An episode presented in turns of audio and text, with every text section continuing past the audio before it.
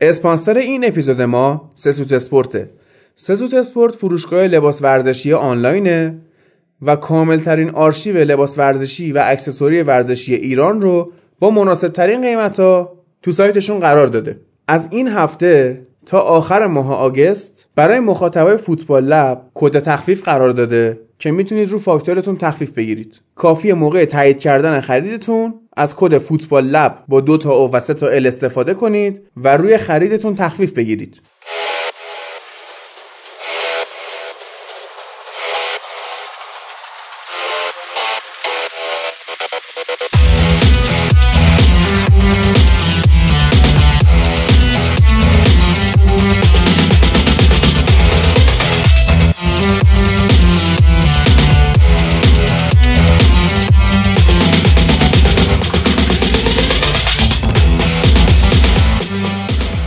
سلام. به پادکست Football Lab خوش اومدید پادکست تحلیلی فوتبال اروپا.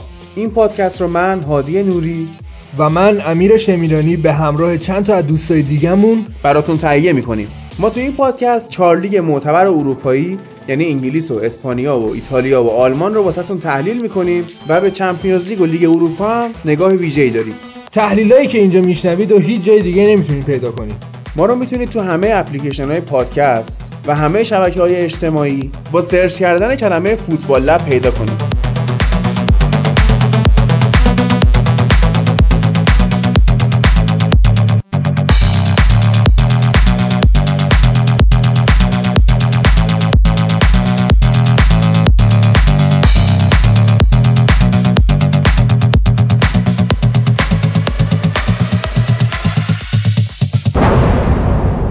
بچه های آمپاژ گرم با این تیتراژی که برامون ساختن این اپیزود روز هشتم شهریور ضبط میشه. امروز در مورد هفته سوم لیگ انگلیس هفته دوم لالیگا هفته اول سری آ ایتالیا و هفته دوم بوندسلیگا صحبت می‌کنیم. دیشب در خلال مراسم The Best قرعه کشی Champions League هم انجام شد. به فندایک و الیسون و مسی و فرانکی دیونگ جایزه دادن و فندایک هم جایزه بهترین بازیکن سال یوفا رو دریافت کرد. به اریک کانتونا هم جایزه ریاست افتخاری یوفا رو دادن که سخنرانی عجیب غریبی هم کرد که سوژه رسانه ها شد. قیافه جمعیت فقط با هم می‌دیدیم موقعی که حرفای کانتونا داشتن گوش می‌کردن. عجیب بود کلا حرفاش ولی به حال کانتوناست دیگه کارش نمیشه کرد. یک اپیزود جداگونه هم داریم بعد از این که فقط در مورد این قرعه کشی صحبت می‌کنیم و اینکه گروه بندی ها به چه شکلیه و پیش بینیمون چیه. اما میریم سراغ هفته سوم انگلیس که چلسی بالاخره اولین بردش رو کسب کرد. منچستر یونایتد و آرسنال و تاتنهام هر ستاشون باختن و لیورپول کماکان داره می‌بره.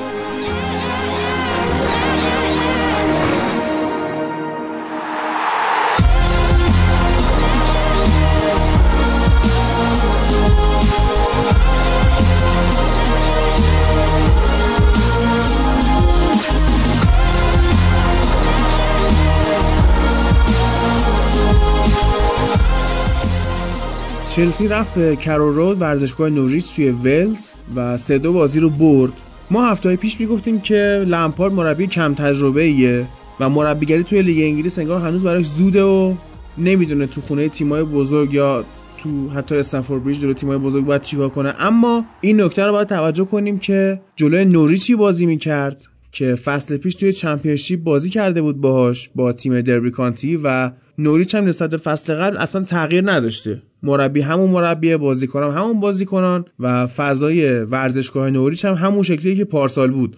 در نتیجه تو این بازی اتفاقا لمپارد تجربه بیشتری داشت. به نظر من الان زمان مناسبی که بیایم لمپارد رو بررسی کنیم و ببینیم چی تو ذهنشه که داره پیاده می‌کنه. اکثر مربیای جوون و اونایی که می‌خوان به مربیان برتر برسن میان یه نگاهی رو به فضای فوتبال می‌کنن که در اصطلاح ما بهش میگیم چل در چل.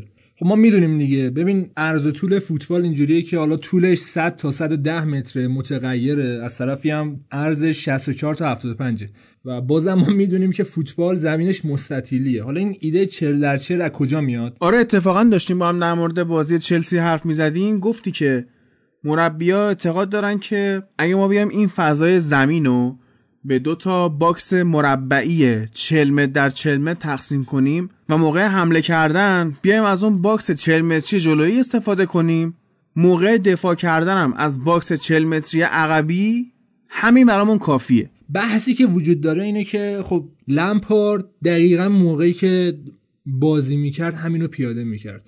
یعنی وقتی داشت برای تیمش دفاع می‌کرد وارد فضای 40 در 40 عقب می‌شد. از طرفی هم وقتی می‌خواست حمله کنه خب اون 40 در 40 جلو در نظر می‌گرفت.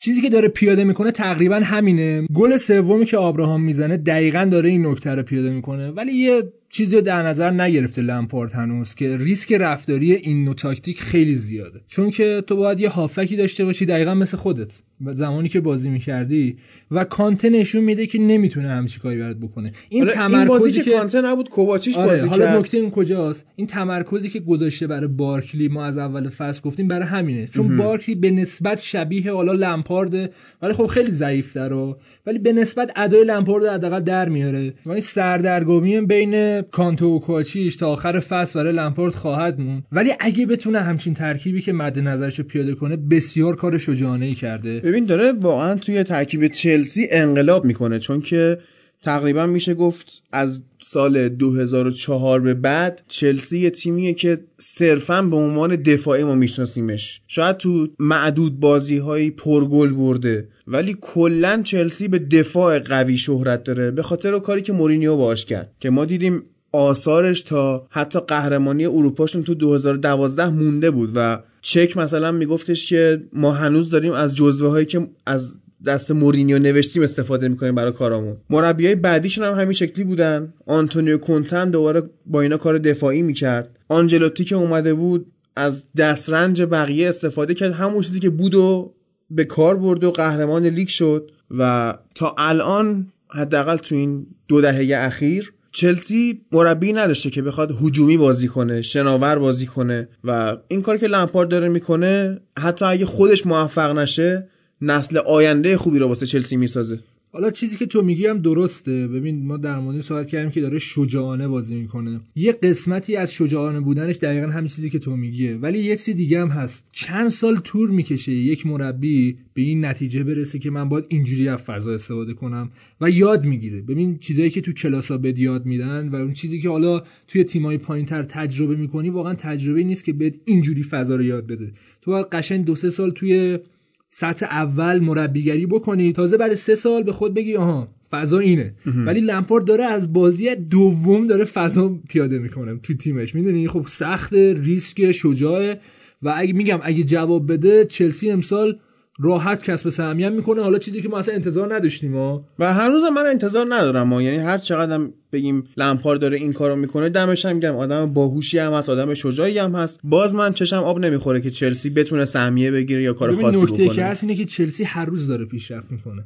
و این سبکی که مربی داره انتخاب می‌کنه و این نحوهی که داره بازی می‌کنه دقیقا اینجوری که هر چقدر بیشتر بازی کنی بیشتر یاد می‌گیری و بیشتر باش منطبق میشی. ببین تنها راه موفقیت اینا اینه که ترکیب ثابتی داشته باشن؟ مثل لستر سیتی سال 2016 که ستاره شاخصی نداشت. صرفا همه توی سطح بودن و خوب بازی می‌کردن خب؟ ثبات داشتن. چلسی اگه بتونه ثبات داشته باشه آره. می‌تونه نتیجه بگیره می‌تونه سهمیه بگیره. چیزی که نشون میده این هست چمپیونز لیگ بالاتر. ولی اگه بخواد ثبات نداشته باشه فقط یه چیز به دردش می‌خوره. اونم یه ستاره کلاس جهانیه. که دیگه نداره اونو که دیگه ادن هازارد رو نداره کارش در بیاره. تا مسابقاش هم که می‌بینی اول که صداش جوری که پشت این کلیپایی که مثلا داره یه رودی رد میشه بعد یارو بهت میگه زندگی رو دوست داشته باش. مثلا زندگی روونه. آره اینجوریه قشنگ صداش. بعد حرفایی هم که می‌زنه سبکش همینه دقیقا. یعنی از اولین مسابقه شروع کن تا همین الان. می‌بینی که داره میگه که ما چلسی ما قدرت داریم اینجوریه. با بریم سمت جلو. می‌دونی حالت؟ آره سولشر هم این حرفا زیاد می‌زد خب به جاش مصاحبه کننده خب. خوشگل زیاد داریم. بعد ببینیم مربی خوب نه صدای لمپارد من دوست دارم. صداش دوست آره صداش خوبه. صدای قلم قشنگه. خیلی. حالا منظورم این بودش که واقعا پیگیر تیمش هست و دلسوزه و معتقده که من یه دینی دارم به هواداره چلسی.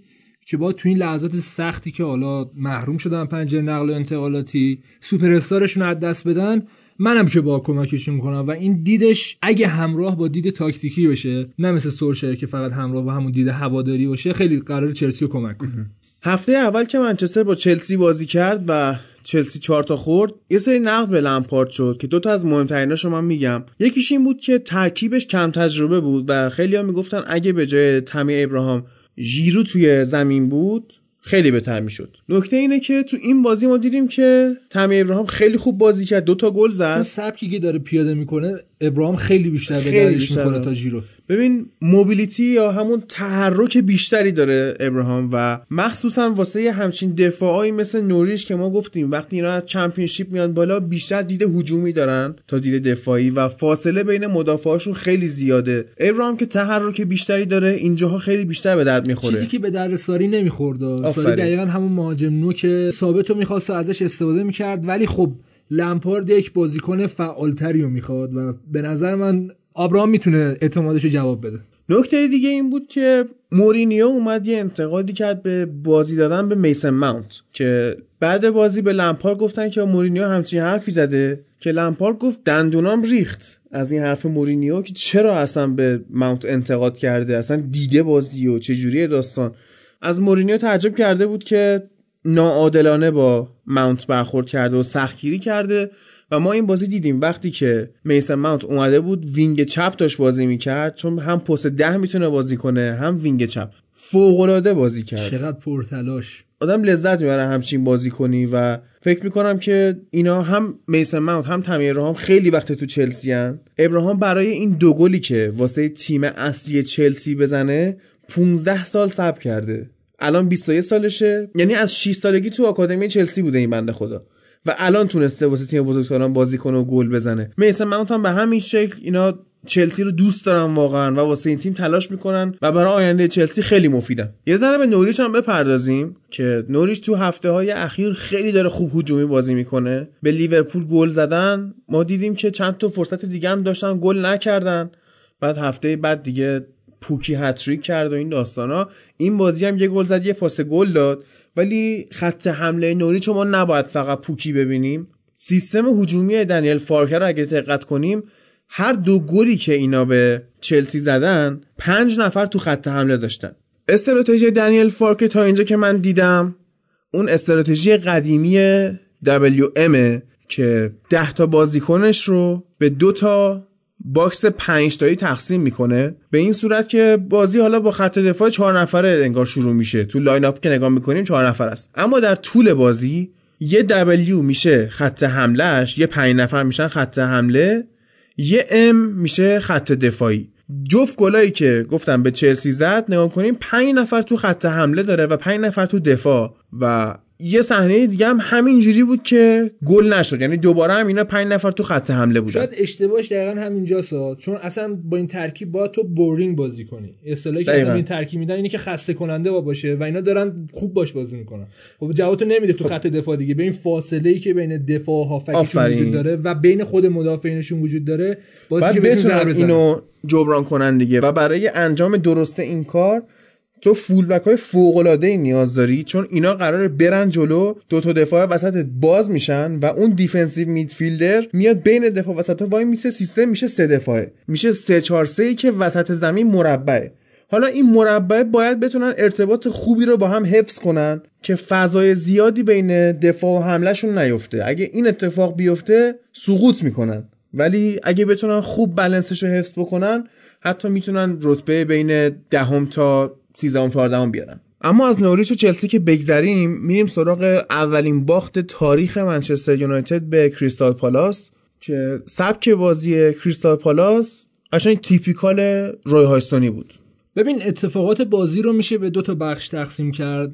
قبل از مسئولیت لوکشا و خروج از زمین و اووردن یانگ و از طرفی هم حالا بعدش. روی حسن تنها کاری که کرد این بودش که اصلا هدف زاها برای اول بازی بود که پشت مهاجم بازی کنه. حالا گهگاهی بزنه به سمت راست تیم خودش و حالا چپ منچستر یونایتد.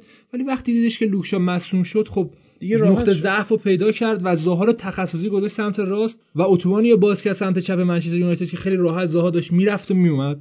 خیلی وقت بود که روی حسن همچین کاری نکرده بود. خیلی یعنی وقت بود به اشلیای نخورده بود آخه. آره اینم نکته و از اون مربیاست که کلا معتقده که من قبل بازی برام مهمه که چی دارم به کنم میگم و دقیقه 45 تا 60 تعویضایی که می‌کنم.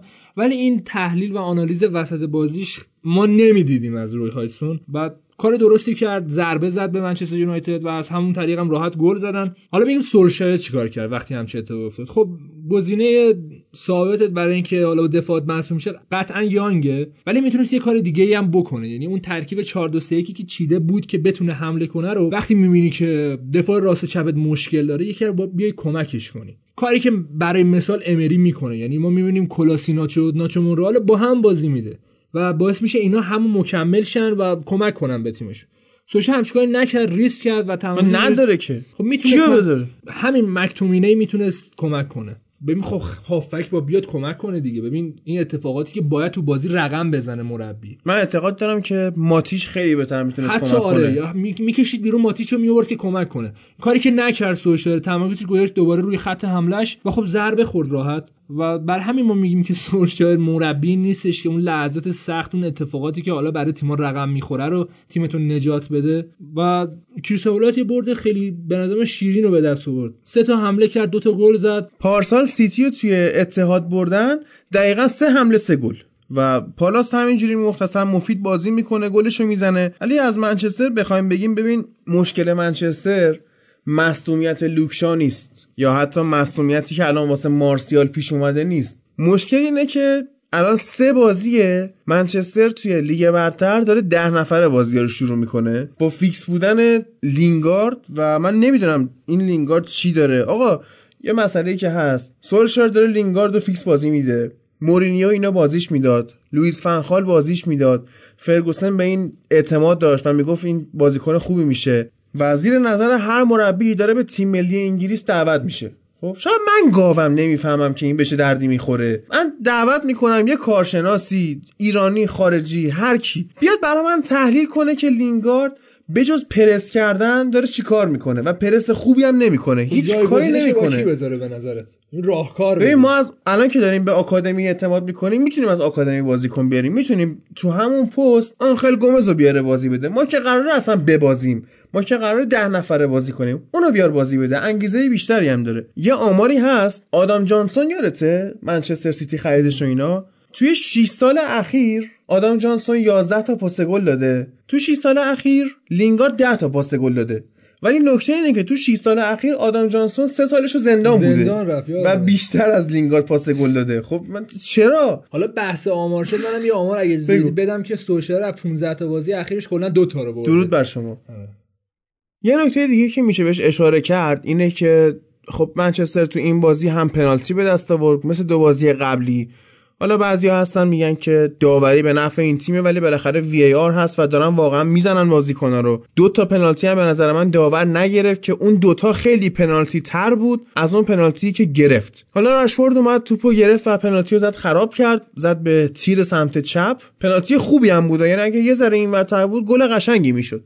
ولی به هر حال با بدشانسی توپش خراب شد. هفته پیش ما در مورد نجات پرستی صحبت کردیم که چه بلای سر پوگبا آوردن ملت با اون پنالتی که خراب کرد. اولا که چند تا از مخاطبا با من صحبت کردن. گفتن نه تو چرا گفتی رئالیا اومدن فوش دادن به پوگبا؟ خودتون بودید و این داستانا. من بگم که اگه لحن منو اشتباه فهمیدید یه بار دیگه توضیح میدم که بین اون همه توییت توهینآمیز و نفرت پراکن رئالی ها هم بودن. نکته اینه که رئالی ها از همه بلتر بودن توی غیر منچستریا که داشتن توهین می‌کردن. یعنی اول منچستریا بودن بعد رئالیا بعد فرانسویا تیم ملی فرانسه بعد لیورپولیا. حالا لیورپول که تکلیفشون مشخصه بعدشون میاد. فرانسوی هم گفتم اصلا کلا از سیاپوستا خوششون نمیاد. حالا پوگبا دم دست میزننش. نکته رئالیا اینه که اینا تو این تابستون خیلی می‌خواستن پوگبا رو بخرن و وقتی که نتونستن بخرن قاطی کردن و از این بازیکن عصبانی شدن و کلا باشگاه منچستر و یه فضایی که فراهم شد خب اومدن اونا هم فوششون رو دادن و تعداد زیادی هم داشتن انصافا. اما بعد از این پنالتی خراب کردن رشفورد به رشفورد هم توهینای نجات پرستانه شد ولی برخلاف توهینایی که به پوگبا شد این خب ترند اول جهانی نشد.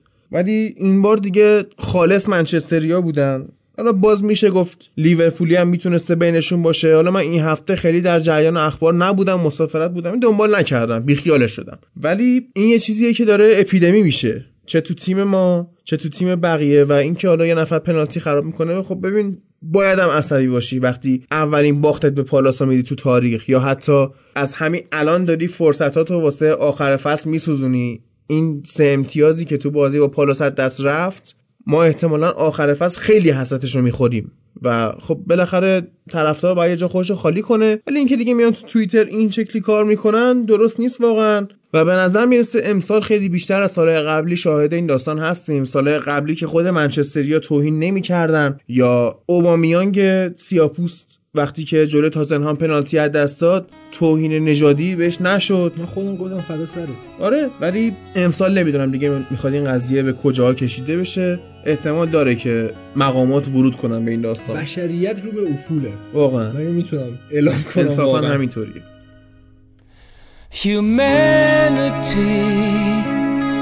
our feet is in, it's time to say goodbye. The party's over as the laughter dies. An angel cries, humanity. It's au revoir to your insanity. You sold your soul to feed your vanity, your fantasies and lies. بازی بعدی که می‌خوایم بررسی کنیم بازی تاتنهام و نیوکاسل. اگه یاد باشه هفته اول که داشتیم بررسی می‌کردیم لیگا رو من گفتم این نیوکاسل تیم عجیب غریبی حالا جلو آرسنال بازی کرده بودن به شدت دفاعشون قوی تر شده بود. از طرفی هم خوب موقعیت برای خودشون درست می‌کردن و تو این بازی واقعا از دقیقه 70 به بعد داشتن دفاع محض می‌کردن و تاتنهام هر چقدر تلاش می‌کرد نمی‌تونست کاری رو پیش ببره. یه نکته ای که هست اینه که حالا خیلی به هریکین نقد می‌کنن. ولی اما موقعی که اریکسن اومد بازی برای کین عوض شد و بیشتر توی موقعیت ها قرار می‌گرفت. این بازی ندادن به اریکسن خیلی ضربه زد به تاتنهام و حالا از دقیقه 60 به بعد وقتی اریکسن اومد قشنگ نحوه بازی تاتنهام عوض شد. هریکین بیشتر توی موقعیت ها قرار می‌گرفت. بعد بازی مصاحبه کرد پوچتینو و علتش این گفتش که اریکسن واقعا نامعلوم وضعیتش و این قضیه داره هم به تیم ضربه می‌زنه هم به خودش و من مجبور شدم که این دقیقه کمو بهش بازی بدم. بعد دیدیم که واقعا تاتنهام توی خط هافکش خیلی ناکارآمد بود و اصلا خلاقیت نداشتن. اندومبله هم که مصوم شده و خدا رو به بازی آرسنال نمی‌رسه. یه وضعیت خیلی بدی و خط هافک تاتنهامی که ما می‌گفتیم انقدر فعالن انقدر آره. خوبن وضعیتشون خیلی خوبه. یهو نابود شدن. ویکتور وانیاما رو فروختن. این نکته که یاد باشه گفتیم در موردش دیگه که اگر تمام تخم مرغاشو بذاره تو سبد خط هافکش موفق میشه. ولی خب وقتی که اینا ناکارآمد بشن یا به قولی مصوم بشن دیگه نمی‌تونی ازش استفاده کنی و تیم تو وقتی بستی روی این دیگه از بین میری. آره واسه اریکسن هم قیمت گذاشته بودن که هر کی 60 میلیون پوند بده میفروشیم. خیلی قیمت خوبی آره بعد. رئال هم اومده پیشنهاد داده 50 میلیون پوند.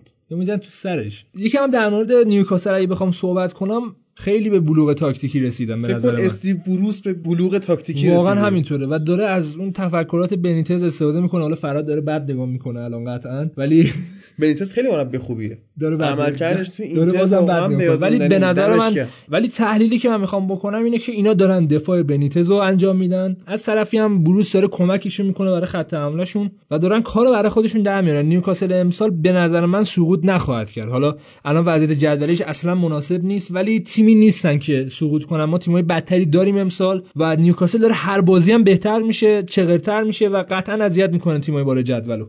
اما دو تا بازی هم می‌خوایم خیلی کوتاه بررسی کنیم. بازی استون ویلا و اورتون که استون ویلا دو هیچ اورتون رو برد و بازی ولورهمپتون و بنلی که یک یک مساوی شد. استون ویلا خب با این همه خریدی که کرده ترکیب دوست داشتنی پیدا کرده و درسته که خرید زیاد کردن اما کماکان ستارهشون همون ستاره فصل پیششونه یعنی جک گریلیش که بالاخره برد توی لیگ برتر. آره 20 تا بازی بازی کرده و تو لیگ برتر 20 رو برد و واقعا لایق 20 تا باخت نبوده. یعنی آره. کیفیتش اینجوری نیستش که بگی خیلی لینگارد می‌دادم آفرین. لینگارد این آمارو داشت. من ترجیح میدم لینگارد بمیره. نه نه دیگه. چرا؟ و در کنار گریلیش یه ستاره دیگه هم دارن که امسال جذبش کردن. تام هیتون دروازه‌بان سابق برنلی که عجب دروازه‌بانیه. و چقدر save داره و نشون میده که این می‌تونه استون رو نگه داره توی لیگ. مثل سالهای اخیر هم به درد فانتزی لیگ برتر می‌خوره تام هیتون. اما قیمتش پایین‌تره دیگه. قیمتش هم خوبه. بیا در مورد اورتون صحبت بیا بکنیم صحبت کنیم. اون اعتمادی که به سیلوا داشتی و هنوز داری یا نه؟ نه. اصلا یه افتضاحیه. یعنی من چی گفتم او؟ خیلی ترکیب خوبی داره. من نمی‌فهمم این اصلا بازیکناش همه عالی هم به نظرم. می‌تونه قشنگ نتیجه بیاره دست آرسن ونگر می‌کنه؟ قهرمان میشه این ترکیب.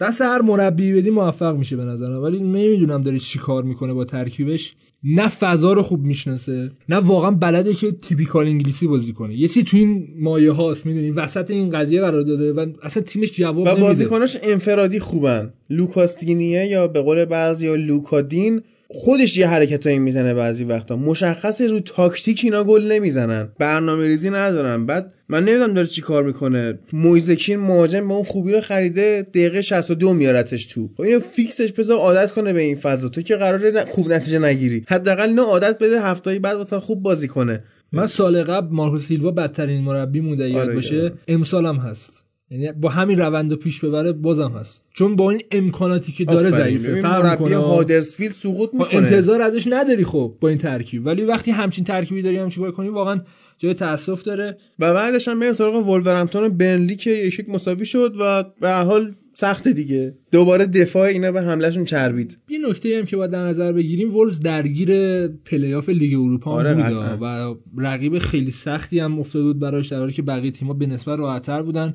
و تورینو هم خیلی خوب بازی کرد باشون. حالا داشتیم تا قبل ضبط صحبت می‌کردیم فرهاد می‌گفت که تورینو خوب نبود. ولی خب وولز هم به نظر من بد نبود. عملکرد خوبش رو داشت و بیشتر تمرکزش این بود که لیگ اروپا رو بره. بعد 39 سال دوباره به یه لیگ اروپایی راه پیدا کرد. افتخاری که واقعا مدیون مربیشونن و این کادری که بهش اعتماد کردن و بازیکنای واقعا گمنام یا اکثرا از رده خارج شده که میان توی تیمش اینجوری براش بازی می‌کنن. و به نظر من یکی از جذابترین و underrated ترین تیما در حال حاضر بدون شک وولفز حالا تو این بازی هم گفتیم دیگه یکم درگیر لیگ اروپا بودن و پلی‌آفش که برن حتما و مخصوصا بازی که رفت تورینو جلوشون انجام داد یه جوری بودش که اینا بترسن و تخم رو بذارن واقعا تو سبد لیگ اروپا. و حالا این فصل هم دیگه توی لیگ اروپا بقیه فوتبال دوستای جهان هم ولز رو بیشتر می‌بینن. نکته ای که هست فقط گفتم هفته پیشم اینا انقدر رو بدنسازیشون کار کردن که مثل فصل پیش برنلی نرن لیگ اروپا عملکردشون داغون شه و تا ماه‌ها بخوان بنالن که ما خسته ایم لیگ اروپا هنوزم میگن خسته هنوزم دارن یعنی میگن. هنوز درگیر اون لیگ اروپایی که رفتن هنوز تارکوفسکی خسته است. یه نکته هم باید بهش توجه داشته باشیم که وولفز امسال داره یه ترکیب جدیدی رو امتحان می‌کنه. یعنی از اون دفاع چهار نفره محض داره تبدیل میشه به دفاع سه نفره. من نمی‌دونم چی داره بولی رو توی گوشه ها بازی میده ولی داره بازی میده و اینا طول می‌کشه که جا بیفته. ببین آخرای فصل پیشم اینا به دفاع پنج نفره آره. رو آورده بودن. یاد باشه مت دوهرتی و جانی اوتو بازی می‌کردن توی wing back شون و این فصل کم کم دیگه می‌خوان این ترکیب رو به پختگی برسونن و برن باش نتیجه بگیرن. اما در main event این هفته لیورپول با آرسنال بازی کرد توی آنفیلد و شد آنچه همیشه می‌شد. سه یک این بازی رو آرسنال باخت در حالی که اوایل بازی خوب داشت ضد حمله می‌زد و فرصت سوزیایی که اوبامیان و نیکولاس پپه داشتن کار دست آرسنال داد. هم این دوتا هم عملکرد فوق درخشان و ابرکلاس جهانی داوید لوئیز که ما هفته پیش من و فرهاد ازش تعریف کردیم و همون سر بازی هم که با هم داشتیم نگاه می‌کردیم گفتیم فاتحش خونده شد و گفته بودیم این می‌تونه دفاع آرسنال رو جمع کنه. این بازی دفاع آرسنال جمع کرد ریخت دور قشنگ. یعنی هم سر پیرن صلاحو که کشید هم سر اون دریبل احمقانه ای که ازش امری. می‌گفت کار خوبی کرده. نه بابا. گل سوم می‌گفت که خوب شد خطا نکرد چون قرمز می‌گرفت. خب بابا بگیر قرمز بگیر خب اصلا بحث قرمزه نیست. بحث اینه که گفتیم بالا فیفا می‌خوای بازی کنی دفاع واسه تو نباید تکون بدی نباید بره تو اصلا پا. اونجا چیکار این چرا؟ رفت تو پا؟ اصلا همون. دیگه. حالا در مورد خود بازی اگه بخوام صحبت کنم تحلیل کنم به نظر من ترکیبی که برای آرسنال انتخاب کرده بود امری ترکیب خوبی بود. به شرطی که ریسکش هم قبول می‌کرد. که امکان داره که گل اول بخوری یا نیمه رو با گل خورده به رخکن بری. از طرفی هم وقتی که نیمه دوم شروع بشه سری گل رو بخوری. این اتفاقات فوتبال باعث شد که امری چون کمی جسارتش کمه ترسید و اون کارایی که تو ذهنش بود برای بازی انجام نداد. و تعویضایی که کرد تعویضای خوبی بود ولی بد موقع. من با اگه- مخالفم امیر. بگو خب. ببین امری به نظر من ترکیب اشتباهی رو اصلا به زمین فرستاد و حتی اگر استراتژیش درست بود مثل کاری که فصل پیش بود چلسی کرد با لوزی دفاعی اومد چلسی رو برد حالا این فصل. این کارو کرد بازیکنای خوبشو نداشت. اتفاقا نکته که هست اینه که استراتژی آرسنال تو این بازی بد بود ولی ترکیب خوب بود. برعکسه. چرا؟ ببین تا من داشتم یه کارشناسی گوش می‌دادم به نظر من کلا بازی آرسنال رو از این به بعد اینجوری نگاه کنین. و می‌بینی که داره درست میگه. میگه امری علاقه زیادی داره به این که توپو از دروازه‌بان و دفاعشون پاس بده به خط هافک نه که بندازه برای مهاجمین. خب. از خط هافک هم سعی کنه توپو پخش کنه بین وینگرها یا همونطوری مستقیم بزنه به خط حمله. خب. اتفاقی که میفته اینه که توی لیگ انگلیس تو نمی‌تونی همچی کاری بکنی. خیلی سخت پیش میاد همچی کاری بکنی. این یک. دو هم که فاصله بین خط دفاع با خط هافکت خیلی زیاده.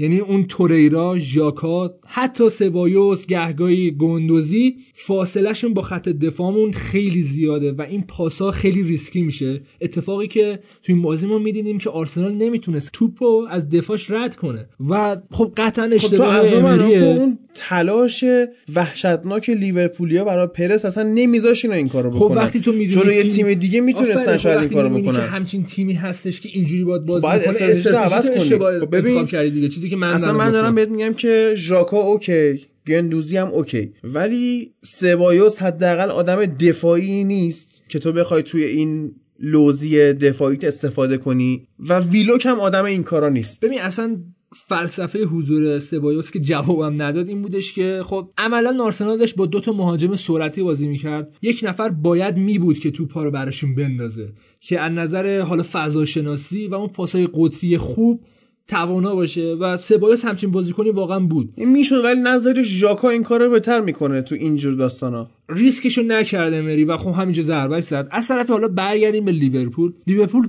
یک سال مداوم داره همینجوری بازی می‌کنه. دقیقا. و داره جواب میده. و اون فرمول بردی که ما میگیم نباید عوض کنی لیورپول داره انجام میده. من به نظرم ولی هنوز اون خط هافکش خط هافک پویا و شادابی نیست ضعف داره ولی به شدت خط حمله قویه ببین خط یعنی هافک شاید خیلی خلاق نباشه ها ولی خیلی هم دوندگی تخریب- به زیادش شدت آره. تخریبگرن. یعنی بعد اون بازی سازی رو دفاع چپ و راستش انجام میدن. تو کن چون که آرسنال خودش رو انداخت توی لوزی دفاعی. یعنی درگیر دفاع راست و چپ لیورپول خودشو نکرد. آره خودش رو درگیر وسط زمین کرد و آرنولد و رابرتسون انقدر راحت بودن در طول 90 دقیقه این دو نفر رو هم 18 تا سانس روی دروازه داشتن. و خب چی از این بهتر؟ یه نقدی هم که سالهاست به آرسنال هست به نظر من و واقعا وارده. ما مشکل داریم روی ضربات آزاد و کورنرهایی که می‌زنیم. از طرفی هم ضربات آزاد و کورنرهایی که می‌خوریم. آرسنال زمانی که مرتساکر هم داشت با هد گل. می‌خورد. چرا واقعا؟ این دیده تمرین دهنده است که ضعیفه به نظر من و اون گلی که حالا ما گل اول خوردیم واقعا گلی نبود که آدم تو این سطح با بخوره یه تیم. در حد این بود که مثلا اشتباهشون. این بود که اومدن فندایک و زیادی گرفتن خب البته- رها بود. حالا حاشیه میشه من زیاد علاقه به این چیزا ندارم ولی خیلی از هوادارا و دو سه تا کارشناسا می‌گفتن که اگه داور خیلی سافت رفتار می‌کرد می‌تونست حتی خطای فندایک هم بگیره. چون یه کاری کرده بود که عملا گندوزی بالا نپره. سوکراتیس پیرن فندایک رو داشت می‌کشید. یعنی از اون منم تو می‌تونی اینا کنی. داور آره این دیگه، برای همین من صاف گفتم نبوده اصلا پنالتی بود. یعنی خود آرنولد هم میگفتش که هدی که ماتیپ زد ما می‌دونستیم یا این گل میشه یا قطعا پنالتیه. خیالمون تو اون صحنه راحت بود. ولی یه نکته جالبی که هم هست چند وقت بود هادی از این پنالتی ها ندیده بودی که مثلا لوئیس داده بود؟ که بکشه بعد بازیکن آره. خوشو نندازه داور پنالتی. خیلی جالب بود برای من. من خودم اولش می‌گفتم پنالتی نیست و این داستانا ولی خب واقعا پنالتی بود. نشون میده داوید لوئیس چقدر تو این بازی تعطیل بود و این کند کشیدن. پیرن اثر تنبلی دیگه. اثر کندی و عدم حضور ذهن حداقل. که نمی‌دونه باید چیکار کنه. میره تو پای صلاح بعد صلاح ازش رد میشه. این باید یا خطا کنه یا پیرهن بکشه یا اینکه مثل گل سوم بیخیال شه بگه خدافظ دیگه. ولی به نظر من اگه داوید لوئیس قرار بازی که به نسبت با تیم‌های ضعیف‌تر داریم و در بیاره برامون کافیه. یعنی من انتظار ندارم که جلو لیورپول برامون کار در بیاره. یه نکته هم که هست هادی اینجا آنفیلده. آنفیلد برای آرسنال سالهاست یک جهنم محضه و ما هیچ وقت سالم از اونجا بیرون نمیایم. تو بهترین دورمون تو بدترین دورمون و خیلی داریم اذیت میشیم. از این قضیه از نظر روانی واقعا بازیکنان می‌دیدیم که وقتی نتونستن گل بزنن واقعا هم پاشیدن. یعنی گفتن خب اینجا آنفیلد ما نمی‌تونیم دیگه گل بزنیم. آره در حالی مال که ذهنی هم داشتن. در حالی که اگه یکم با دقت تر رفتار می‌کردن امکان داشت ما گل اولو بزنیم. و سری اشتباهی هم هست که خیلی تیما به خودشون میگن که وای بارسا اینجا چهار تا خورد ما دیگه بریم یعنی برای خودشون اصلا مانع ذهنی آنفیلد و داره لیورپول به نظر من استفادهش از هوادارش آره. می‌کنه. اون چیزی که منطقیه رو داره پیش می‌بره. حالا ما صحبت کردیم که لیورپول به نسبت از سال قبل ضعیفتره. من هنوز معتقدم که لیورپول سال قبل خیلی شادابتر بود. یعنی اون بازی که ما اومدیم جلو لیورپول تو آنفیلد سال قبل کردیم کجا؟ این بازی کجا؟ بازی یعنی شانس آوردیم ما 10 تا نخوردیم. اونجوری بود لیورپول سال قبل. خب دقت کن امسال مستفیدم- امسال دارن منطقی تر بازی می‌کنن. آره، واقعا. اینم هست. و دنبال نتیجه آره. اون سال خیلی با طراوت‌تر بودن شادابتر بودن خب براشون چمپیونز آورد. امسال خب دارن منطقی تر این روند رو پیش می‌برن. کاری که من سیتی نمی‌کنه ولی اینا دارن انجام میدن. حالا کلوب گفته که بعد از تمام شدن قرار دادم نمی‌خوام بمونم توی لیورپول. احتمال زیاد پروژه بایرن. آره بایر مونیخ یه پروژه‌ای به حال به این نشون داده و خودش هم گفته که من دوست دارم هم مربی بایرن بشم هم مربی تیم ملی آلمان و حالا میره دیگه و لیورپولی هم قطعا دلشون تنگ میشه واسه کلوب. فندایک هم که جایزه دبستو گرفت واقعا لایقش بود. یه نگاه هم داشته باشیم اون یکی مدعی قهرمانی منسیتی منسیتی شکننده واقعا ظاهر شد تو این بازی به نظر من و نشون داد که اگه یکم روش فشار بیاری و نترس باش بازی کنی امکان داره که بتونه ازش امتیاز بگیری. خودش میترسه. خود گواردیولا میترسه. حالا اون اتفاقی که وی براش افتاد اصلا گواردیولا فکر کنم عوض کرد. یعنی یه بس دیگه. و آگورو عجب مهاجم خوبیه. آره این تنها بازیکنیه که اثر پادکست ما نمی‌گیره خیلی تلاش کردیم. هر چی ما شد ببین من تو فانتزی من اینو می‌ذارم این مصدوم نمیشه. یعنی ببین هر چی ما فکر کن راشفورد هفته پیش چقدر خوب بازی کرد. من گذاشتمش فانتزی. این فیکس هم بودا. خب صفر امتیاز گرفت تو فانتزی راشفورد. رو وقتی خراب کنی آره. آره. منفی داره دیگه. بعد آگورو رو می‌ذاری نه امتیاز میاره قشنگ. کاپیتان بذارید دوستان این اوف نمی‌کنه هیچ وقت. و میگم حالا از اون داشتی می‌گفتی آره اگه با جرأت جلوی گواردیولا بازی کنی می‌تونی بهش ضربه بزنی. من و فراد هفته پیش داشتیم حرف می‌زدیم گفتیم که بازنده بازی سیتی و تاتنهام برنموسه چون با شناختی که از سیتی داشتیم گفتیم میاد الان 6 7 تا به برنموس می‌زنه. عصبانی میشه. ولی این کارو نکرد. این نتونست این کار رو انجام بده. ادی هاو دیگه الان گواردیولا سه سال توی انگلستانه این سال چهارمشه. دیگه دستش داره رو میشه. ادی هم فهمید که باید یه خورده با این با جسارت بازی بکنه و می‌تونه هم زدش. آفرین. یعنی گلی که واقعا من سیتی خورد بسیار زیبا بود. خب سه تا نکته من بگم. اولش این که چند وقتی خیلی نقد روی بازیکنهای من سیتیه و میگن که وقتی اینا توپ از دست میدن خیلی خشن دنبال توپ میرن و بازیکنهای حریف رو می‌زنن. اگه بازی رو دیده باشیم می‌دونین که ادرسون بعد از اینکه توپ از دست میدن بازیکنهای منسیتی خیلی خشن در حدی که واقعا امکان داره کارت قرمز بگیره میره رو پای بازیکن آره خیلی. عصبیان بازیکن سیتی. امسال اینجوری شده ها نمی‌دونم چرا چه هدفی داره دنبال می‌کنه گواردیولا چون سال قبل منطقی تر پرس می‌کرد. امسال می‌خواد فشار کمتر کنه برا همین ترجیح میده که بازیکنش کارت بگیره تا اینکه بیشتر بده این نظر منه. آخه کارت هم می‌گیره سری تعویضش می‌کنه. خب دیگه داره ریسکش رو کمتر می‌کنه. نکته دومی که اگه یاد باشه داشتیم بازی آرسنال تحلیل می‌کردیم. من به این نکته اشاره کردم که فاصله بین خط هافبک و خط دفاع آرسنال خیلی زیاده و پاسکاری نمیشه کرد. به نظر من تنها تیمی که داره این ایده رو پیاده می‌کنه و موفقم است توی انگلیس قطعا منسیتیه وقتی توپا میدن به خط دفاعشون انقدر خط هافبکشون میاد عقب که توپا جمع کنن برای خط دفاعشون که اصلا یه واقعا ایده تاکتیکی عجیبه که گواردیولا داره همچین کاری تو انگلیس می‌کنه. حالا نکته اول تا من یه جوابت بدم. من فکر می‌کنم نبودن فرناندینیو که اون کارهای کثیف رو براشون می‌کرد مزید بر علت شده. اینا مجبورن بالاخره تقسیم وظایف کنن کارهای اونو. آها کایل واکر هم خیلی خشن‌تر شده. یعنی قشنگ میره برای واکر گردن اصلا جدیدا. وحشی شده قشنگ میره کلا. برای گردن آره. ریشا رو که سرعت زده ریشا رو زده. موهاش موها هم زده. کلا خطرناک‌تر شده. پس کله شبیه کمپانی شده. اخلاق شبیه فرناندینیو. و حالا نکته سومت هم بگو. نکته سم در مورد فریزره. به نظر من فریزر دقیقا همون لقبی که جدیدا به بازیکن‌ها میدن که همون one season wonder که هست دقیقا فریزر سال قبل اینجوری بود. امسال دیگه اون رغبت لازم نداره. شاید نظر روحی هم آماده نیست. می‌خواسته بره. بره به احتمال زیاد. در آخر بخش انگلیس هم من یه خواهشی از شنوندگانمون دارم که وقتی میرین سایت سسوت اسپورت و حالا از اونجا لباس تیم محبوبتون رو می‌خرین لباس سوم منسیتی رو نخرین چون مثلا من خیلی زشته. اون بستنی ها بودش که ده سال پیش ما میخوردیم. یاد باشه رنگ شیمیایی میریختن توش به بچه چه می‌کردیم. قشنگ همون جوری رو پوما تقلید کرده و این چیزی شده که منسیتی میپوشه به نظر من جذاب حالا باز پیرن سسود با رنگ مصنوعی نیست رنگ طبیعیه. یعنی پایینش رو موز ریختن بالا شد. توت فرنگ.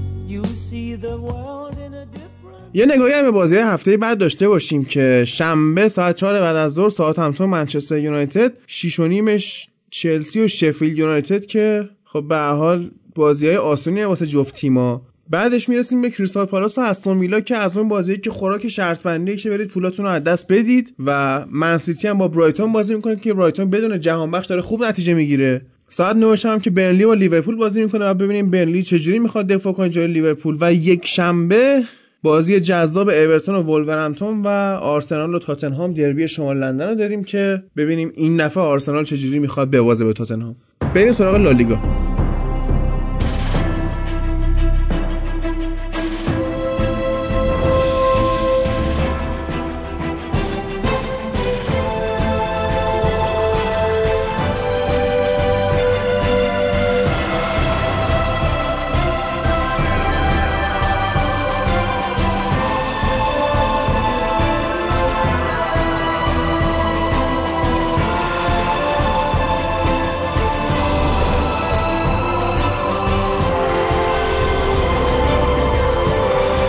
بریم سراغ هفته دوم لالیگا. بعد از اینکه حالا تحلیلمون رو شروع کنیم یه خبری که دیروز اومد و واقعا هممون متاسف شدیم. خبر فوت دختر انریکه بود که حالا من به فراد پیم دادم. قشنگ حال جفتمون خراب. خیلی واقعا دردآوره یعنی رنجی که این آدم کشیده در حال حاضر رو قابل بیان نیست. من نمی‌خوام توضیحی بدم فقط خواستم یه یادی کنیم ازش. اتفاق واقعا خیلی دردآوری بود. حالا همه رو بد کردم آره یه. جورایی آره خب خیلی اتفاق تلخی بود. حالا سوای این که اصلا رقیب باشه محبوب باشه منفور باشه هیچ وقت همچین اتفاقی واسه آدم قابل قبول نیست. قابل هضم نیستش که حالا یه دختر بچه نه ساله اتفاقا من عکسش اومده بود تو جشن. قهرمانی. چمپیونز اصلا له کرد آدمو خیلی متاسفانه خیلی ناراحت کننده بود و یه اتفاق خوبی که این وسط افتاد حالا خوب که نمیشه بهش گفت یه اتفاق قشنگی که این وسط افتاد این بود که همه باشگاهی حداقل مطرح دنیا که خیلی هم شاید با بارسلونا رقیبن اومدن بهش تسلیت گفتن و همدردی کردن باش واقعا امروز صبحم نادال یه بیانیه داد نسبت به دردی که حالا انریکه داره می‌کشه و فقط براش طلب حالا میگیم ولی صبر کرد این خیلی قشنگه که حالا در اینی که واقعا رقابت وجود داره توی فوتبال در حدی که واقعا می‌خوایم بکشی طرف مقابل تو. ولی یه رنجی به اعضای خانوادهش خودش می‌رسه همه پشت اون بازیکنن پشت اون بازیگرن تو زمینه تو زمینه خارج از زمین واقعا آدمی مشکلی نداریم با. هم دیگه. واقعا اینجوریه یعنی چه می‌دونم شاید مثلا تقابل رئال و بارسا رو نگاه بکنی حالا توی زمین خیلی به چشم میاد ولی خب وقتی میرن بیرون دیگه اینجور مسائل که پیش میاد دیگه خیلی ناراحت کننده است. دستمالا رو پخش کنید حالا برید تو تحلیل. نه جدی. خب بریم سراغ بازی. سینی خورما بیاریم بچرخونیم فکر نه، آخه واقعا بفرستیم. جومون رو ریختم به من ولی خب باب می‌گفتیم به حال خبری بود بالاخره اتفاقی بود که آره. افتاده و به فوتبال خیلی هم مربوطه چون یکی از دلایل این که این الان نزدیک به یک سال حالا کمتر از یک ساله که مربیگری رو گذاشته کنار و از دنیای فوتبال فاصله گرفته دقیقا همین مسئله است و قطعا به خاطر همین مسئله تو مدت های دیگه هم همچنان از فوتبال. ولی من خیلی- امیدوارم برگرده. واقعاً آره ببین تنها راهی که می‌تونه با این مشکل کنار بیاد و حالا یه ذره مثلا رقیقش بکنه اینه که برگرده به دنیای فوتبال بیاد تو این تب و تاب دوباره قرار بگیره و بتونه به اصطلاح اون غم و فراموش بکنه.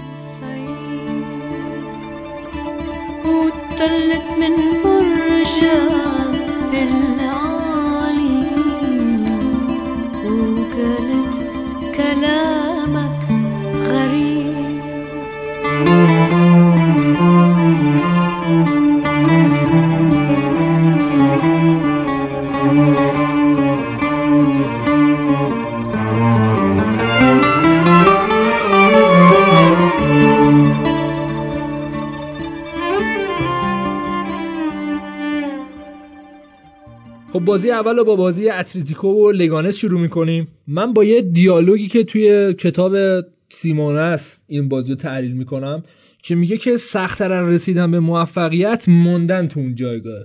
سیمونه داره تیمش تمرین میده که وقتی تو میای یه گل می‌زنی به یه موفقیت نسبی رسیدی بتونی خودتو نگه داری و اون موفقیت رو برای خودت کسب کنی. اتفاقی که سیمونه امسال داره رقم می‌زنه واقعا به نظرم کم نظیر این نحوه بازیشون. دقیقا داره برمیگرده دوباره به همون سیمونه قدیمی اون 442 رو اعصابی که همه رو مخشون می‌رفت ولی سیمونه بازی ها رو می‌برد. و بعد از این دوتا بازی تا داشتیم با هم صحبت می‌کردیم قبل ضبط ما یادمون رفته بود که توی مدعیای کسب چمپیونز لیگ اتلتیکو رو بگیم ولی اتلتیکویی که سیمونه ساخته در جایگاه و مدعی کسب حتی قهرمانی اروپا هم هست. قهرمانی اروپا که تا پاش هم رفته سیمونه قبلا. ولی خب امسال واقعا ابزارشو داره یعنی توی دروازه یان اوبلاکیو داره که یکی از بهترین دروازه‌بانای دنیاست اگه نگیم بهترین دروازه‌بان در حال حاضر تو خط دفاعش که دو تا دفاع وسط خیلی خوب مثلا همیشه ثابتن خیمنز و ساویچ معمولا بازی می‌کنن. تریپیر رو امسال آوردن اومد کناره ها رو قشنگ براشون اتوبان کرده قشنگ میره و میاد و با اون سابقه ای هم که توی انگلیس داره اصلا خوراکشه دیگه. همین رفت و برگشتای زیاد. خط هافبکشون که فصل پیش هم فوق العاده بود این فصل تغییر خاصی نداشت. و مهمترین اتفاقی که براشون افتاد این بود که اینا خب چند تا مهاجم شبیه به هم داشتن. مهاجمای فرصت طلب که از تک موقعیت خیلی خوب می‌تونن استفاده بکنن. با اومدن ژائو فیلیکس عامل خلاقیت و تکنیک بالا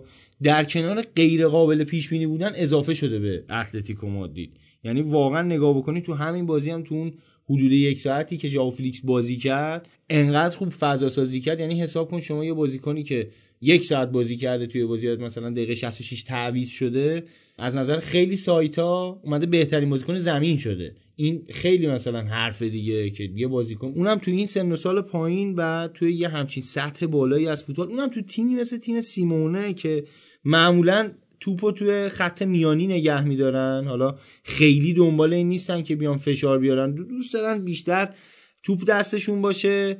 حالا تو بازی های کوچیکتر.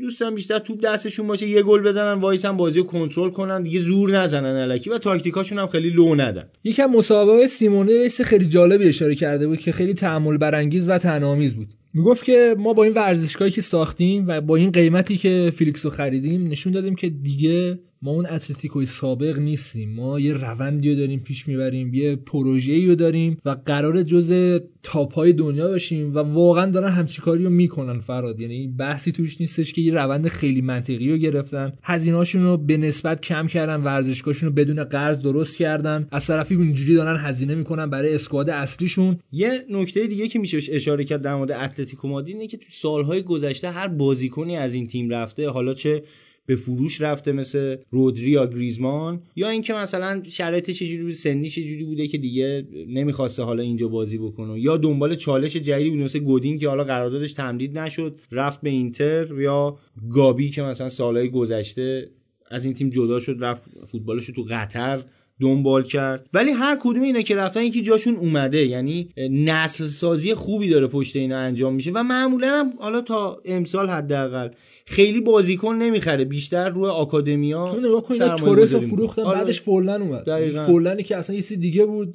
فالکاو فالکاو بعدش فالکاو بعدش کاستا بعدش گریزمان. یعنی قشنگ پروژهشون اینجوری که ما میفروشیم درست. ولی به موقعش خرید هم میفروشن یعنی میفروشن. اصلا به یه قیمتایی میفروشن که یه سر... خود فیلیپ لوئیس مثلا یکی اون بازیکناست. به عنوان دفاع چپ فروختنش به چلسی. بعد دوباره بعد یه مدتی حالا دوباره برگشت و ولی خب جایگزینش دوباره پیدا شد. حالا این فصل یکی از معدود فصلاییه که اینا اومدن خرج کردن. و ببین حالا گفتی تنامیز منم چشم پوشی می‌کنم اب نداره. ولی یه نکته تنامیز دیگه هم وجود داره اینه که اینا از رئال بازیکن گرفتن. و بازیکن جوون گرفتن ببین سقف آرزوی یه دونه فوتبالیست حداقل کسی که تو مادریده اینه که تو رئال بازی کنه دیگه پر معدود آدمایی بودن. دیگه تورس مثلا خیلی کم پیش میاد اتلتیکو خیلی بوده. آره. کمه آره اونم تو آکادمی های اتلتیکو آره. بوده می‌دونی این یه بازیکن آکادمی رئال که اومد مثلا اتلتیکو خریدش اونم بازیکن جوون آینده دار بازیکنی که خیلی رئالیا ناراحت شدن این رفت اتلتیکو این مثلا یه اتفاقی بود که خیلی شرایط امروز این تیم رو به ما نشون میده که این تیم وارد چه فازی شده. و خود خرید ژائو فیلیکس ژائو فیلیکس بازیکنی بود که دعوا بود سرش. یعنی همه تیم‌ها می‌خواستن اینو بخرن با همه تیم‌ها تقریبا agent ش مذاکره کرد. ولی در نهایت اتلتیکو بود که موفق شد این بازیکن رو بخره. اونم اتلتیکویی که شاید مثلا خیلی بازیکنهای تکنیکی سختشون باشه برن تو اون تیم بازی کنن. تحت تاکتیک های دفاعی سیمونه بخوان فوتبالشون رو ادامه بدن. قطعا از اون ستاره بودنشون کم میشه. حالا حداقل نقششون باعث میشه کم رنگتر بشه. شاید ژائو فیلیکس اگه توی تیم مثل بارسلونا مثلا بازی می‌کرد اجازه دریبلش خیلی بیشتر بود. ولی اومده به اتلتیکو و واقعا هم جای درستی اومده. یعنی سیمونه قشنگ می‌تونه ببین اصلا دید سیمونه همینه دیگه. میگه کل فوتبال تمرینشه. میگه من تو طول بازی نمی‌تونم تاثیرگذار باشم. فقط می‌تونم یادآوری کنم. پس تمرین خیلی به هیجان. بده به. یه اتفاقی که افتاده بود حالا نمی‌دونم بعد شایعه است یا نه ولی می‌خوره به سیمونه. یه عکسی از جو فیلیکس در اومد که پشت کمپ تمرینیشون داره دستشویی می‌کنه. بدون که اصلا بره دستشویی. بعد خبر اومدش که وسط تمرین برگشته به سیمونه. حالا کادر گفته که آقا من دستشویی دارم. گفته نمیری وقتتو تلف کنی. همون گوشه میری سری برمیگردی. این اصلا دید مربی رو ببین یعنی واسه چمن هم خوبه دیگه. این اومده دو منظوره استفاده کرده. چون کود میشه چمن هم اون رشدش جوان هم هست. برای آره. این تلسم الاسم خوبه. دقیقاً باری کرد. آره ممکنه ها. اصلا یه زمان می‌گفتن نمی‌دونم ادرار بچه بریز رو تلس باطل میشه.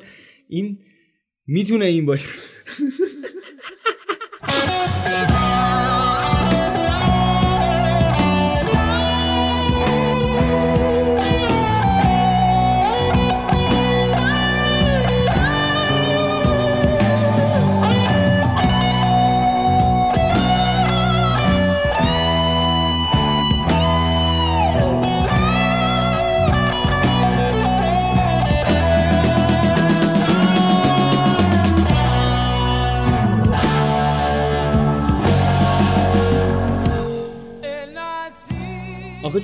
هم یه جوریه که به قیافش می‌خورم چی خرافاتی هم باشه. اصلا خودش میگه میگه گهگاهی من خرافاتی عمل می‌کنم تو زندگی. ببین قطعا همین بوده. پس اصلا شک نکن. این مسئله وقت نبوده. برای همین رفته جوون خریده. دقیقاً.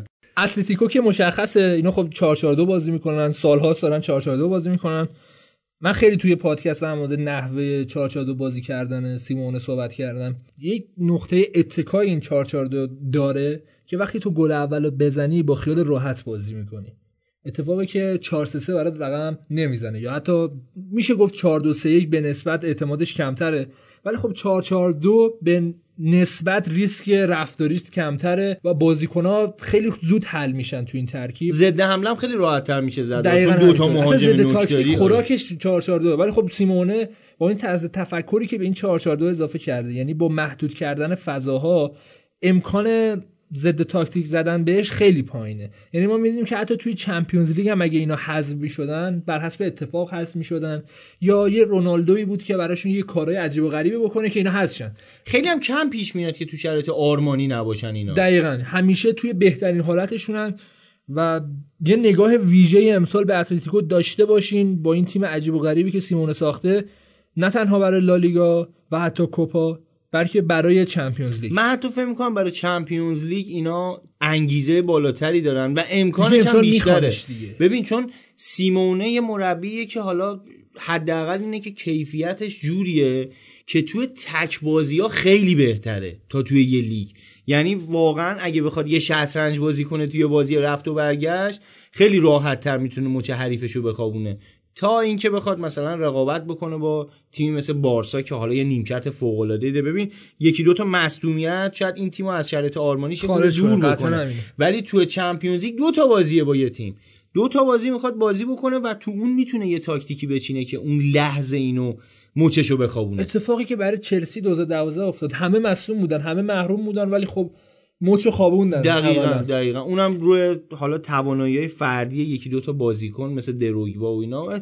تیمی که مربیش دیمتئو بود. دیگه حساب کن دیگه. الان می‌دونی کجاست؟ خبری ازش نیست. سر زمینه فکر می‌کنم. داره سیب زمینی میکاره. با احترام به همه کسانی که سیب زمینی میکارن اون سیب زمینی خوبی فکر می‌کنم نمیکاره. ولی در کل دور از شوخی من جایی ازش خبری نشنیدم که مربیگری کرده باشه حالا در سطح طبعا به بالا نظر آدم با شخصیتی بود. فهمید که آقا در حد لیگ قهرمانان نیست. حالا بر حسب واقعا اتفاق دیگه خوش گذاشت کنار دیگه. خودش الان بریم کنار، کنار تا آره. فوشمون ندادن خودمون بریم. خیلی اتفاق عجیب بود. دقیقا نحوه بازی کردن سیمونه ما نمیگیم بی تجربه بحثم اینه که امکان داره که هر لحظه ببرته توی مراحل حذفی. اتفاقی که چلسی رقم زد. حالا اتلتیکو بعد دو هفته با دو گل زده و صفر گل خورده.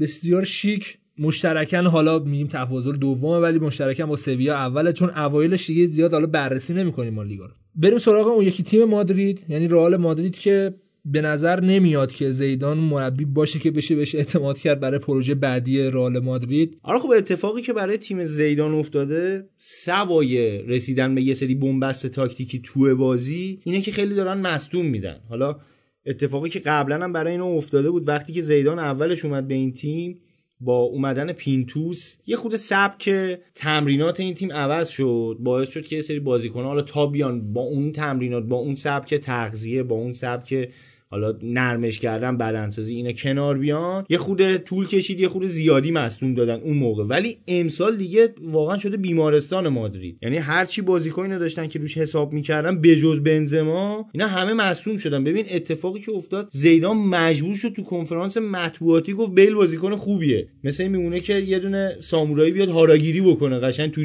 جمع. جلو چش همه با بازیکنی که هفته قبل داشت فوشش می‌داد که آقا این اصلا باید هر چه زودتر بره و واقعا کلکلای ناجوری با هم داشتن. یعنی یه جوری شده بود که همه فکر می‌کردن نهایتش اینه براش هم داره خوب بازی می‌کنه. میگم آخه ببین اون طرز حساب نکردن روی بیل خیلی اشتباه بود. حالا شاید فکر می‌کرد که بیل الان مشتری داره میشه 100 میلیون فروختش بریم باش دو تا بازیکن بخریم. ولی وقتی که بیل رو قاعدتا شما چقدر می‌تونست بفروشه شاید 20 میلیون بیشتر کسی نمی‌خرید بیل رو حداقل آخه با این وضعیتی. که زیدان ازش تعریف می‌کرد بله 20 میلیون بیشتر میگم دیگه. یکم اشتباه کرد خودش اومد ارزش بازیکن رو آورد پایین یه کاری کنترل آره. پرسیش زد به نسبت همین بود آره دیگه. واقعا اینجوری بود اون ببین از یه نظر این مصاحبه یه هدف دیگه رو دنبال می‌کنه هدفش اینه که حالا اون بازیکنه رو میرن بهش میگن که آقا تو تو برنامه این مربی جایی نیست. نداری. باید بری. بازیکن مقاومت می‌کنه نمیره. و اون دیگه آخرین تیر ترکش یه دونه مربیه که آقا بیا تو کنفرانس مطبوعاتی جلو جمع خرابش بکنه اینو. که آقا این دیگه بفهمه که واقعا جایی نداره دیگه به پیشنهاداتش فکر بکنه. یعنی اتفاقی که برای پرشیچ و ناین گلان حالا ایکاردی تو اینتر داره میفته همینه دیگه. این هی دارن هر هفته میگن که آقا اینا تو تیم جایی ندارن اینا تو تیم جایی ندارن که اینا خودشون به این نتیجه که باید برن. و ناین گلان تو مصاحبه که کرده بود گفته بود آقا من بعد از این مصاحبه و اینا من تو چین بازی کردم تو تور پیشفصل یکی دو تا بازی کردم اونجا تو تمریناتم بودم و اینا اصلا خوب بود. فکر کردم می‌تونم بازی کنم. اومدم اینجا با این مصاحبه دیدم نه واقعا ظاهرا خبری جایی. ندارن رفت کالیاری یعنی قرضی رفت کالی پرشیچ همینطور. پیشنهاد بایرن سریع رو هوا قبول کرد. بازیکنی که سالهاست داره میگه که من آرزوم اینه که تو لیگ برتر بازی کنم ولی بهش هم نرسید. ولی خب حالا از بازی دور نشیم. بازی رئال اگه نگاه بکنی خیلی دارن کند عمل می‌کنن توی زمین. خیلی دارن بدون برنامه بازی می‌کنن. یعنی خودشون هم متوجه نیستن که می‌خوان چی کار بکنن. ببین رئال زیدان یه خصوصیتی که باعث شد اینا Champions League بگیرن و داره دوباره اجرا می‌کنه. ولی من نمی‌دونم چرا ناکار آمده واقعا. یعنی بیاین کمکمون کنین چون واقعا داره بد بازی می‌کنه. یه اتفاقی که تو Champions League همیشه رقم می‌زد این بودش که full back اش یا حتی وینگراش توپو خیلی زودتر از اون چیزی که فکر می‌کنی سانت می‌کردن برای مهاجمی یعنی همیشه ما عادت داریم وقتی وینگرا یا حتی فول بکا می‌خوان سانت کنن می‌رفتن دم نقطه کرنر و از اونجا سانت می‌کردن. عادتی که اصلا ما تو تلویزیون داریم. حتی گل اول رئالو که می‌دیدی می‌دیدی که خیلی زود این سانت برای بنزما فرستاده شد. حالا بنزما خیلی خوب واقعا فرصت طلبی کرد براشون گل زد. این شاید دستشو خوندن که اینا قرار نیست واقعا گوشه ها حمله کنن. قرار هر چقدر سریعتر توپو بیارن وسط و از اونجا کار برای پیش ببرن اگه یادت باشه اون سالی که حالا رونالدو توی رئال بود و اینا بایرن رو زدن توی آلیانس دقیقا اتفاقی که افتاد همین بود دیگه. توپا خیلی زودتر از اون چیزی که مدافعین فکر می‌کردن به رونالدو می‌رسی. رونالدو تک به تک می‌شد با نویر. یادت باشه حالا لایی هم به نویر زد اون اتفاقات اگه بریم بررسی کنین دقیقا داشتن همچی کاری می‌کردن. خب این جواب میده. این واقعا جواب میده. تاکتیک عجیبیه که حالا ریسک واقعا که تو بیای اینقدر زود این توپا رو ساند کنی برای مهاجمین مهاجمینت هم برات گل بزنن. و یه کمکی هم حتی می‌کنه به دفاع کناریا که توپو زودتر فرستادی برگردی عقب. ولی رئال همچی کاری نمی‌کنه دیگه. می‌دونی مشکل دقیقا همونجاست که در حالی که اینا زودتر دارن توپا ارسال می‌کنن ولی دیرتر برمیگردن. حتی تا موقعی که میرن جلوتر. ببین یه اتفاقی که توی رئال امروز افتاده بعد از رونالدو اینه که اونا خب دیگه بازیکنی ندارن که تو محوطه جریمه یا پشت محوطه جریمه. مطمئن باشن. اگه توپو میدی بهش اگر گل نزنه یه خطر جدی ایجاد کرده تو دروازه حریف. این باعث شده که اون کارآمدی خط حمله رئال یه ذره بیاد پایین و هنوز بازیکن جایگزینی پیدا نشده که بیاد اون حرکت رو انجام بده. یا حتی دو تا بازیکن بیان کار یه دونه بازیکن رو بخوان انجام بدن. یعنی مثلا فرض کن بیل و هازارد بیان دوتایی بخوان این کار رو انجام بدن به نوبت. هنوز حتی این فرصت هم براشون پیش نیامده. اتفاق دیگه ای که افتاده اینه که بعد از رونالدو الان توی رئال یه خلایی داره احساس میشه که الان همه بازیکن‌ها دنبال اینن که خودشون جایگزین رونالدو معرفی بکنن. ببین اینکه دفاعی کناری انقدر میان با توپ ور میرن یکی از نشانه‌های همینه دیگه که باعث میشه که مثلا اینا سعی کنن یه خود بیشتر تکنیکشون رو به رخ بکشن. حالا می‌خوان به چش بیان الان. می‌دونی؟ الان بعد از رونالدو دیگه یه فرصتی هستش که الان همه بازیکن‌ها دیگه دیده میشن. همه منتظرن ببینن آقا بعد از رونالدو کی بازی رو می‌خواد برای رئال در بیاره. همه بازیکن‌ها می‌خوان اون وظیفه رو خودشون رونالدو باشن. آره. حداقل از نظر دیدی که رسانه ها بهشون دارن توجهی که تماشاگرها بهشون دارن تشویقی که توی ورزشگاه میشه. دوست دارن اون جایگاه رو به دست بیارن. یه خورده این باعث میشه که از کار تیمی خارج بشن. ولی خب میگم بازم ترکیبی هم که زیدان داره استفاده می‌کنه عجیب غریبه ناکارآمده. یعنی ببین تو جلوی لگانس لازم نیستش که 4 2 3 1 بخوای بازی کنی. 4 2 3 1 روشیه که ما می‌دونیم مال اینه که دفاع قوی تری داشته باشی نسبت 4 به 3 3 حمله بچین ببرش واقعا مگه چه مشکل داره؟ آخه ببین بیل رو ما به عنوان یه وینگر فوق العاده می‌شناسیم. چرا بیلو می‌ذاری مثلا به عنوان یه هافبک کناری که این حتی بخواد بیاد تو کار دفاعی هم شرکت بکنه؟ ببین اصلا خیلی چیز دیگه. ترکیبش واقعا ناکارآمد اصلا. ترکیبش عجیبه. یعنی به بازیکناش نمی‌خوره. ببین الان شما فرض کن این می‌خواد الان پوگبا رو بگیره مثلا دیگه صحبت کجا می‌خوای بذاریش؟ همون دقیقا جای پوگبا الان کجاست؟ کاسمیرو رو می‌خواد بیرون بذاره یا تونی کروسو؟ و اون یه دونه هافبک دیگه هم که میمونه پشت دو تا مهاجم. ما پوگبا رو می‌دونیم که پشت دو تا مهاجم اونقدر کارآمد نیست. یعنی نیست. بازیکن نیستش که بخواد مثلا بگیم بره از اون فضاهای ریز بخواد رد شه و اینا. این بازیکنی که پاسهای پشت دفاع خیلی خوب اهل. فضا نیست. واقعا. آره این به درد تکمیل کردن یه هافبک دفاعی می‌خوانه فرهاد. واقعا فندبیک به درد این تیم می‌خوره. اریکسن هم به درد این اریکسن هم می‌خوره. می‌خوان یعنی اریکسن یه بازیکنیه که هم شوت‌های خیلی خوبی می‌زنه. فضا نداره تو تیم دقیقاً. هیچ فضایی وجود نداره تو تیمشون. برعکس حالا مقایسش درست نیست رقیبم با هم دیگه ولی اتلتیکو فضا تا دلت بخواد فضا دقیقاً. ولی رئال مادرید اصلا فضا نداره و داره از این قضیه ضربه می‌خوره. و حتی نگاه بکنی اینا تو تور پیش فصل هازاردو به عنوان یه دونه هافبک کناری بازی می‌داد. خب هازاردو ما می‌شناسیم بازیکنی که بیشترین تاثیرش به عنوان یه wing چپه یا حتی false nine ه. باریکلا که اصلا بیاد تو محوطه جریمه کار کنه. می‌دونی تو محوطه جریمه با یه دونه تو سر توپ یا با یه دونه دریبل دفاع رو به هم بریزه. حالا یا پاس بده یا خودش شوت بزنه که معمولا هم موفق بوده تو این حرکت. ولی خب میگم عملکرد زیدان تو رئال یه خود نامفهومه. یعنی شاید خودش هم هنوز نمی‌دونه که از این تیم چی می‌خواد. و این که بابا شما باید یادت باشه داری با وایادولید بازی می‌کنی.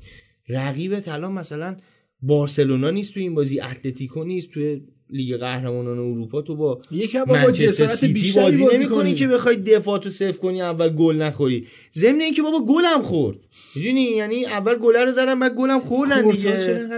واقعا کورتوا نمی‌دونم. اصلا تو چلسی یه چیزی بود. تو رئال هم حتی یه چیز دیگه واقعا. الان یکی دیگه است اصلا. الان اسمش هم حتی فکر کنم واقعا الان توشو ببینین کاریوس مثلا. جلد کورتوا رو کشیدن روش. واقعا دروازه‌بان من هیچی ازش ندیدم از وقتی رفته رئال.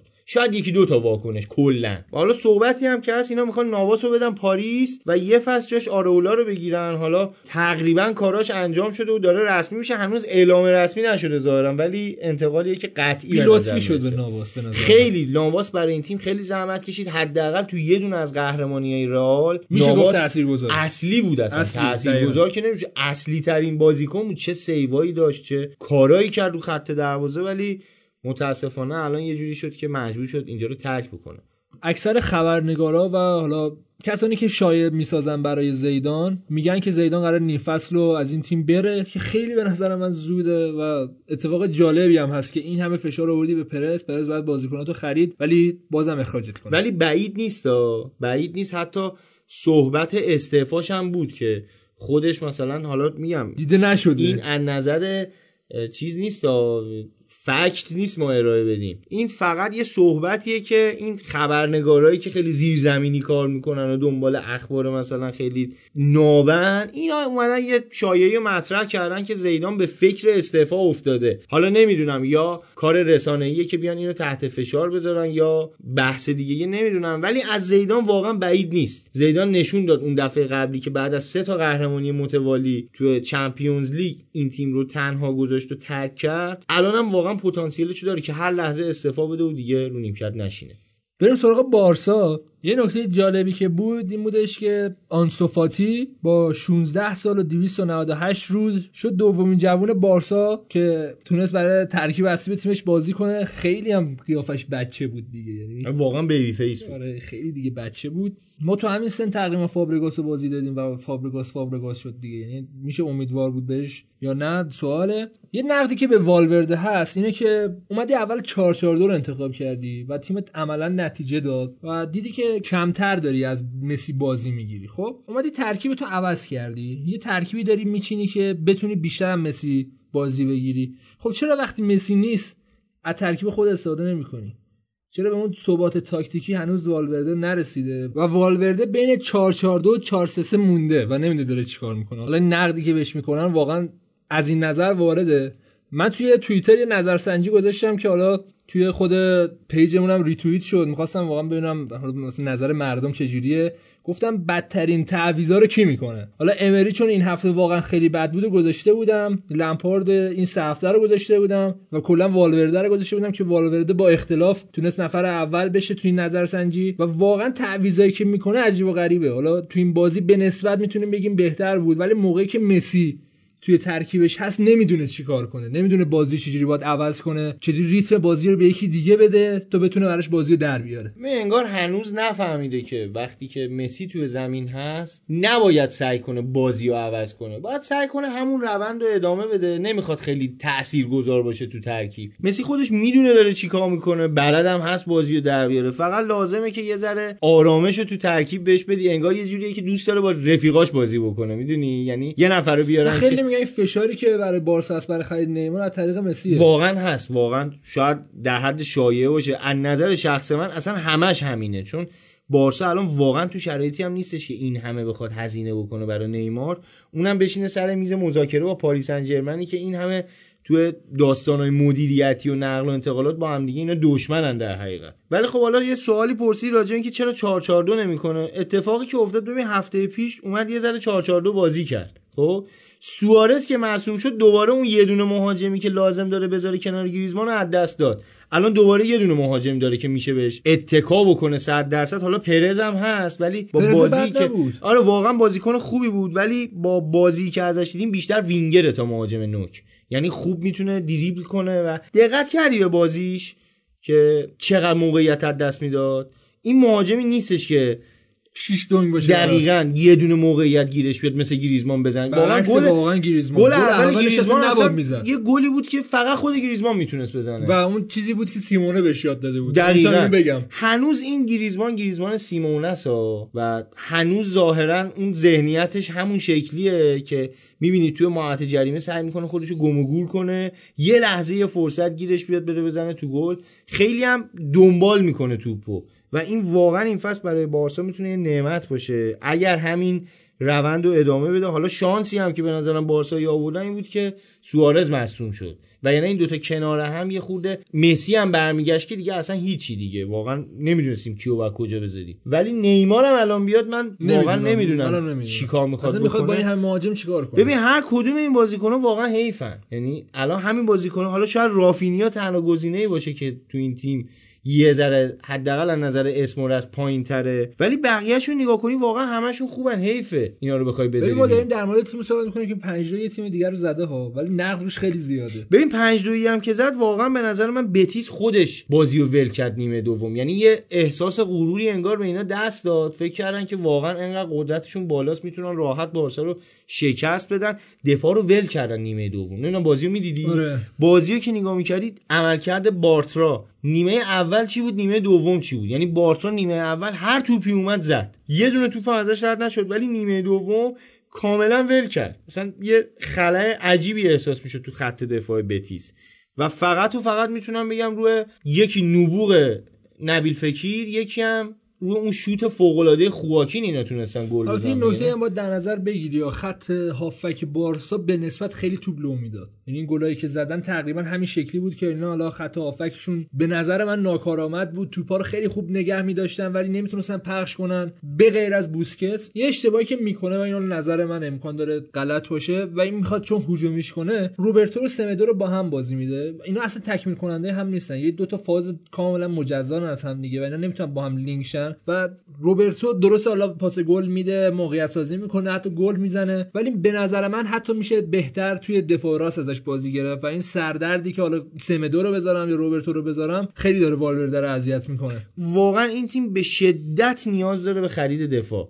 یعنی تنها چیزی خیلی که پذیره واقعا دفاعش بده. حمله نمی‌خواد ولی فراد. واقعا نمی‌خواد، حمله. می‌خرن؟ من نیمار واقعا فکر می‌کنم همون فشاریه که خودت صحبتشو کردی و همون نقد فکر می‌کنم وارده. من پیشنهاد می‌کنم الان پادکست رو یه راسته نگه دارن فکر کنن که والورده قراره با این همه مهاجم چیکار کنه؟ ببین الان اسمشون به بگیم. نتیجه برسین به ما بگید. الان اسمشون رو بگیم. کارلوس پرز آنتوان گریزمان رافینیاس که این بازی بازی کردن. بعد اون مسی برمیگرده سوارز برمیگرده. حالا خود نیمار میاد اضافه میشه. بعد در نهایت عثمان دمبله که این هم, هم حاشیه براشون درست کرده و پتانسیلشو داره اگه بازی بهش نرسه حاشیه درست کنه برای تیم. اینا هر کدومشون یه, یه نفره. واقعا می‌تونن یه تیمو نجات بدن. ولی بارسا همه اینا رو داره. ولی خب دفاعی وجود نداره اونجا. واقعا دفاع بارسا الان از بتیس چیز بیشتری نداشت به نظر من. حالا بجز اون تجربه و اینای پیکه ولی واقعا از نظر فنی دفاعشون مشکل داره. اینا اگه هر بازی ویدالو نیارن بعد از اینکه مثلا یک دوتا گل زدن ویدالو نیارن واقعا آسیب. پذیر میشه. آره. اینه که به نظر من خب بارسا حالا درست 5 تا گل تو این بازی زد ولی نیمه اول دلچسب نبودن به نیمه. اول اصلا تیمشون خوب نبود. نیمه دوم هم واقعا اون خط حمله بار دفاع رو به دوش کشید. یعنی خط حمله کامل دیگه اومد توپو گرفت دستش.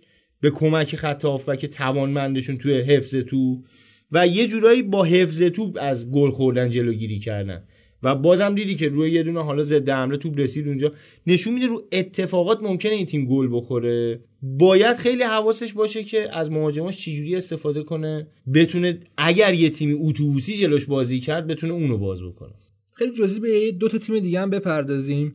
والنسیا نسبت به سال قبل خیلی تضعیف شده به نظر نظر تاکتیکی. دستشو خوندن و داره اذیت میشه. مثلا خیلی با سویا حال کردن امسال توی لالیگا و میگن تیم خوبیه ولی هنوز به نظر من به چالش بزرگی نخورده درست الان صدر جدوله با اختلاف خیلی خوب. حالا نسبت به اتلتیکو دیگه نظر تفاضل گل ولی هنوز به زمین صفر نخوردن و بذار تحلیلاشو بذاریم برای مثلا هفته سوم چهارم که آره غالبا کرده باشن. بگذره. ببینید تیما می‌خوان چیکار شاید از هفته چهارم پنجم به بعد تازه یه تیم می‌تونه از نظر تاکتیکی جا بیفته اصلی ترین مهره هاشون از دست دادن. الان صحبتش از رودریگو رو هم شاید از دست بدن. اتلتیکو دست گذاشته بود. یه میگم یه جوریه که این باز بودن بازار هم یه خود ضربه می‌زنه به تیم‌ها. همون جوری که بخش انگلیس خود شما با هادی گفتین که الان تاتنهام چه مشکلاتی داره به خاطر اینکه ممکنه بازیکناش برن. تو لیگای دیگه هم این مشکلات هست. هنوز صد درصد نیست بودن بازیکنی یا نبودنش.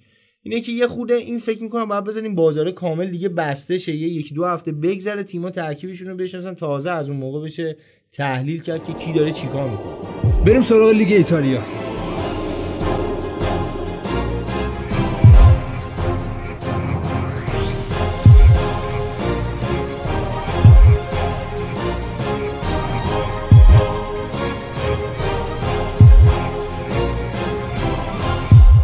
بریم سراغ سری آی ایتالیا و فرهاد برای اولین بار تو پست تخصصیش می‌خواد بازی کنه و سری آ رو بریم تحلیل کنیم. هفته اولشو. تو این فصل البته. آره دیگه. فصل پیش تو پست تخصصی بودن شروع این فصل بالاخره. تو هفته اول خب یوونتوس یکیش پارما رو برد. توی بازی خیلی هیجان انگیز فیورنتینا و ناپولی جشنواره گل رو انداختن. هفت گل داشت اون بازی که بالاخره یکی این می‌زد یکی اون می‌زد ناپولی 4 3 برد. میلان یکیش به اودینزه باخت و بعد ببینیم جامپائولو چیکار داره می‌کنه اینجا. هرچند تو هفته اول زیاد مشخص نمیشه. یه جشنواره گل دیگه هم بود که روم با جنوا 3 3 کردن و جنوا نشون داد که با اینکه پیونتکو فروخته ولی بازم خط حمله خوبی داره. سمتوریا به لاتزیو 3 هیچ باخت تو خونه خودش. و اسپال هم به همین شکل سه تا گل تو خونه از آتالانتا خورد. البته دوتا هم زد. و در نهایت اینتر چهار هیچ لچه رو برد تو بازی که کاندروا بعد از بیرون اومدن از کمپ ترک اعتیاد از هولوش 40 متری گل زد.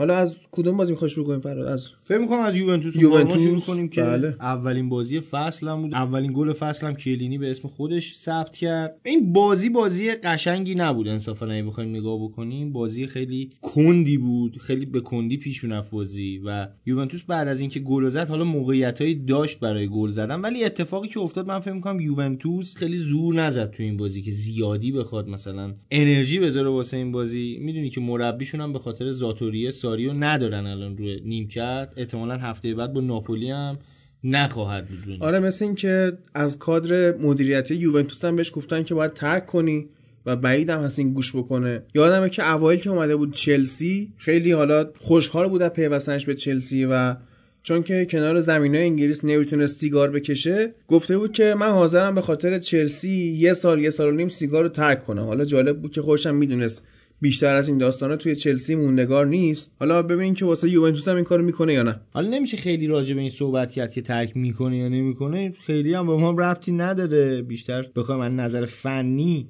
ترکیب دو تیمو راجبش صحبت بکنیم و کاری که انجام دادن. یوونتوس خیلی زود به گل رسید. خیلی زود روی ارسال به گل رسید. کیلینی اومد گل اول فصل سری رو زد. بعد از اون پارما هم ولی دیگه چیزی از خودش نشون نه حتی ژروینیویی که ما میشناختیم انقدر آماده است و انقدر عمل کردش فوق بود فصل پیش اصلا تو این بازی در حد و اندازه چیزی که فصل پیش نشون می‌داد ظاهر نشد. حتی روبرتو انگلیسی هم نتونست کار خاصی انجام بده. تو موقعیت خیلی جزئی داشت پارما. در کل اصلا نتونست یووه رو تحت فشار بذاره. و یه چیزی هولوش 65 35 بود تقریبا درصد مالکیت تو و تعداد پاس ها مثلا حساب بکنی یوونتوس در شرایطی که نیازی هم نداشت به کار خاصی 100 تا پاس بیشتر داد 120 تا پاس بیشتر داده بود.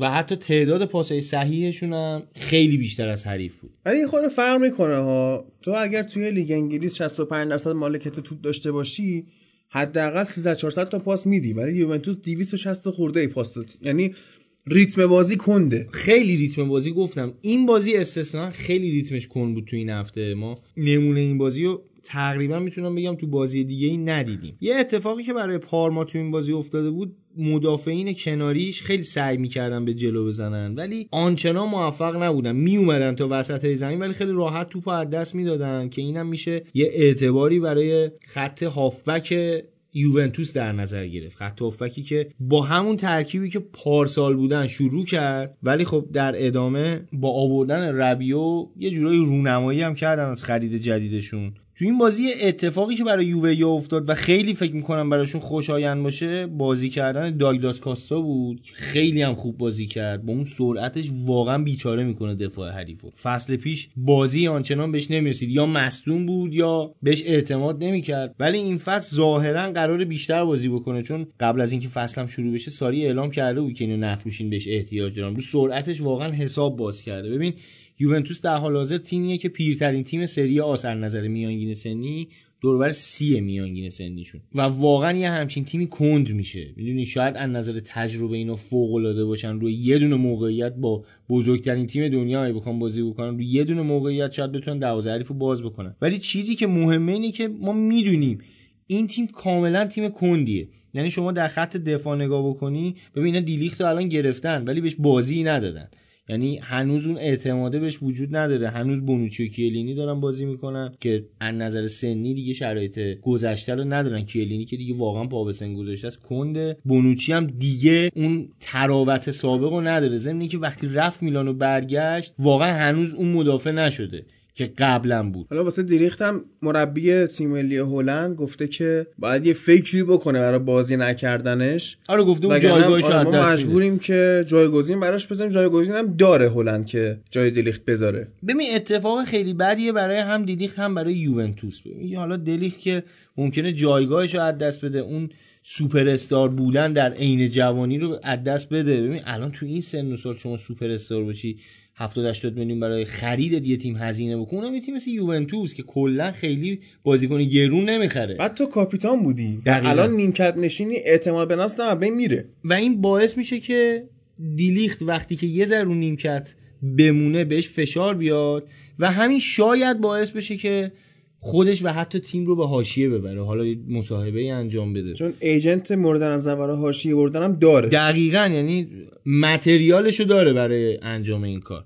و حالا میگم ضمن اینکه چون یه مدت هم صدر اخبار بود قطعا خود رسانه ها هم پیگیری می‌کنن که این چرا بازی نمی‌کنه حتی ناخواسته ممکنه تیم رو وارد حاشیه بکنه. باید یه فکری براش بکنن. و در نهایت باید ببینیم که چه اتفاقاتی برای دیلیخ تو این فصل میفته من شخصا به عنوان فوتبال دوست امیدوارم که بتونه اون عملکرد خوبش رو تکرار بکنه حیف یه همچین بازی کنی که داشت مسیر خوبی رو می‌رفت. حالا به خاطر یه سری تفکرات تاکتیکی مجبور بشه نیمکت نشین بشه یا حالا وارد حاشیه بشه. حالا هنوز که هیچ اتفاقی نیفته شاید هم به خاطر عدم هماهنگیه که بازی بهش نمیده. ولی امید هستش که بهش بازی بده. ببین در مورد داگلاس کاستا که می‌گفتی نکته اینه که خب ساری به دفاع سه نفره اعتقاد نداره و همینطور به استفاده از wing back. اگه بخواد از جناحین سرعت رو اضافه کنه بهترین گزینهش داگلاس کاستاه. ولی همین اعتقاد نداشتنش به دفاع سه نفره شاید اذیتش کنه. ببین الان با این ابزارهایی که داره